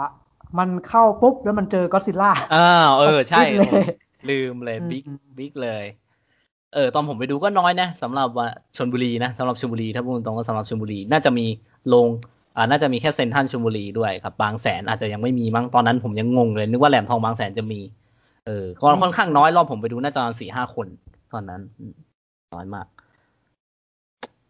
ก็คาดว่ารายได้ก็อาจจะไม่ได้เยอะเนาะไม่เยอะเท่าไหร่เจอของเข้าใจครับเจอของจริงเข้าไป นะเขาลองใจใช่ไหมเท่าเท่าที่ฟังกระแสมา ก็รู้สึกว่าคนพูดถึงกันเยอะไหมหรือว่าอย่างทั้งสองคนยังมองว่าน้อยอยู่สำหรับกระแสมินารีพูดถึงกันเยอะไหมถ้าในในในกลุ่มที่ผม กลุ่มที่ผมไปคุกคีจะบอกว่าเป็น Echo Chamber ไหมก็ ก็ไม่หรอกแต่ว่าแต่ว่าไม่เยอะเท่าที่ควร ไม่เยอะมากเท่าไหร่ ไม่เยอะเท่าที่ควร ผมยังรู้สึกว่าแม้กระทั่งในกลุ่มที่ผมรู้สึกว่าจะพูดถึงหนังเรื่องนี้มาก เขาก็ไปพูดถึงหนังเรื่องอื่นซะมากกว่าอย่างช่วงคองเขาก็พูดถึงคองกันซะเยอะ อืมคือคือคือใช้คำว่าอะไรเยอะกว่าหนังเรื่องนี้แล้วกันอ่าพูดถึงพูดถึงพูดถึงหนังเรื่องอื่นมากกว่าหนังเนี้ย เรื่องนี้ก็ถูกพูดถึงเยอะแหละ แต่ว่ายังเยอะไม่พอ ผมไม่เห็นในเฟซไม่ค่อยเยอะเท่าไหร่อันนี้ในในสำหรับโซเชียลน้อยน้อยไม่ค่อยไม่ค่อยเยอะรอบรอบที่ออฟดูนั่นไหมเฮ้ยออฟไปดูที่เฮาอะแล้วมันเป็นรอบแรกวันแรกมันเต็มครับ เต็มทุกที่นั่งเกือบทุกที่นั่งเลย อุ้ยเจ๋งว่ะเขาผมมันนะเฮาเฮามันนั่นอยู่แล้วอะอ๋อมันแบบสายนี้แล้วใช่ไหมเออขนาดขนาด Come and See ยังเต็มแบบเต็มทุกที่นั่งจริงๆอะเต็มทุกที่นั่งจริงๆแบบ Come and Seeแซงแล้วตอนเนี้ยรอบนี้คือเหนือกว่ามินาริเยอะเผลอรายได้ Come and See ใกล้ๆมินาริแล้วอะผมมั่นใจว่าเยอะกว่า อืม มินาริถ้าผมจำไม่ผิดครั้งล่าสุดประมาณสองสามวันที่แล้วครับ นับเฉพาะกรุงเทพปริมณฑลเชียงใหม่อะ มันน่าจะขายมันน่าจะเข้าฉายแค่ที่นี่แหละ เออ คือมันน่าจะอยู่แค่ ไม่เกินสามล้านอะอ๋อเออไม่ถึงด้วยมั้งอาจจะล้านกว่าๆไม่แน่ใจ แต่ว่ามันไม่เยอะอะแต่ก็เข้าใจได้แหละเข้าใจได้ครับอืมอืมแต่ว่าแต่ว่าผมก็รู้สึกว่า คือคือโรงใหญ่เขาก็ถอดรอบออกเร็วแหละ แต่ว่าแต่ว่าที่เฮาผมก็ยังเห็นคนไปดูอยู่บ่อยๆนะขนาดเมื่อวานผมไปเฮามาผมยังเห็นคนดูมินาทีเยอะอยู่ โอ้ก็ก็ก็คงจะแบบสมน้ำสมเนื้อสำหรับหนังสายนี้แหละ อ่า ใช่อืมเนาะก็เดี๋ยวหลังจากที่เราปล่อยเทปนี้ไปก็คงจะมีคนฟังเราแล้วคงไปดูแหละ เออเรามองในแง่ดีดิมองในแง่ดีเขาฟังแค่ห้านาทีแรกใช่ไหมความรู้สึกเขาปิดเลย ปิดแล้วไม่ได้ไปดูด้วยนะต้องไปดูนะฮะโอ้โหฟังทั้งเออต้องไปดูถ้าฟังถึงตรงนี้คือคุณคุณน็อปคุณนุ๊กพูดมาขนาดนี้ ตั้งแต่ช่วงดีแรกคือหนังมันค่อนข้าง อยากให้ดูจริงๆเนาะและยิ่งเราแม่ง เราแม่งต้อง relate กับมันแน่ๆถูกไหมชาวเอเชีย คือแล้วก็อยากให้คนที่ไปดูแล้ว อยากลองฟังด้วยแล้วแล้วเขาคิดเหมือนเราหรือเปล่าก็อยากอยากฟังความเห็นเขาอยากอยากอ่านมาก เรื่องนี้รู้สึกว่า ไม่รู้ว่าคนอื่นคิดไหม แต่ผมรู้สึกว่า ตอนดูจบอะเฉยๆแต่พอผ่านไปสักพักก็รู้สึกว่าคิดโน่นคิดนี่ แล้วรู้สึกว่ามันมีซิมโบลไหมวะเรื่องนี้มันจะลึกไหมวะอะไรเงี้ยทั้งสองคนคิดไหม ผมรู้สึกว่าเรื่องนี้ถ้าอ่านอะน่าจะซิโบเรื่องคิดอะเรื่องเรื่องศาสนา ผมว่าเขามีแอบใส่แต่ผมไม่รู้เลยเว้ยแทบไม่รู้เลยอะแทบเป็นผมว่ามันมันเป็นไอ้นี่ด้วยนะ เออ ผมว่าผมน่าจะพูดในนี้ได้แหละ เพราะว่าเรื่องนี้ผมรู้สึกว่าน่าจะมีคนรู้สึกเฉยๆแล้วก็รู้สึกว่ามันไม่ได้มันไม่ได้เป็นอย่างที่หวังเยอะ ผมก็เลยอยากจะบอกว่า เออมันมีความเป็นหนังอาร์ตอยู่นะอ๋อมันมีอะไรหลายอย่างที่ หนังมันให้เวลามันโฟกัส แต่มันไม่ได้พูดออกมาตรงๆ อืมมันจะดูหนังแบบนี้สนุกจากที่ผมเคยลองแล้วก็ตัวเองทำอะนะก็คือ ถ้ารู้สึกว่ามันมีอะไรที่หนังมันให้เวลาแต่เราไม่เข้าใจ แปลว่ามันกำลังจะบอกอะไรเราอ๋อก็คือเราต้องไปสนุกหลังจากหนังจบก็คือไปหาอ่านว่า คนอื่นเขาคิดยังไง ตรงนี้มันมีความหมายว่าอะไร ไปถามในบอร์ดว่าไอ้ตรงนี้มันคืออะไรผมว่าดูหนังแบบเนี้ย จะสนุกได้เราต้องไม่จบแค่หนังจบ อืม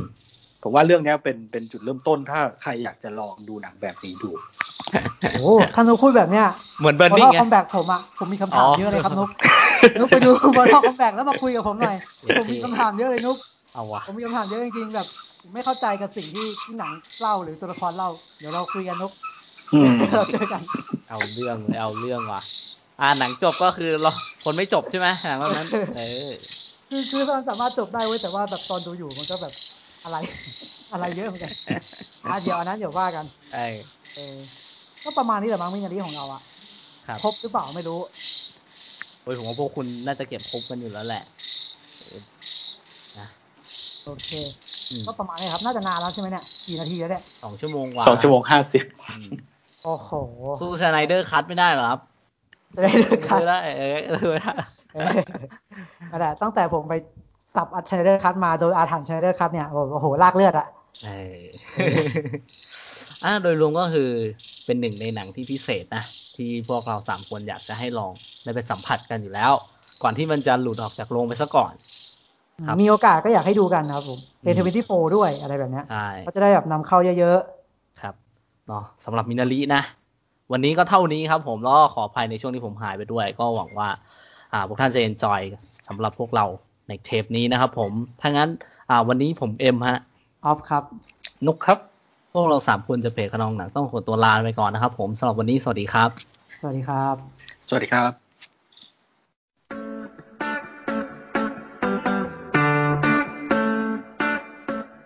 โปรดติดตามขนองหนังพอดแคสต์ได้ต่อเร็วๆนี้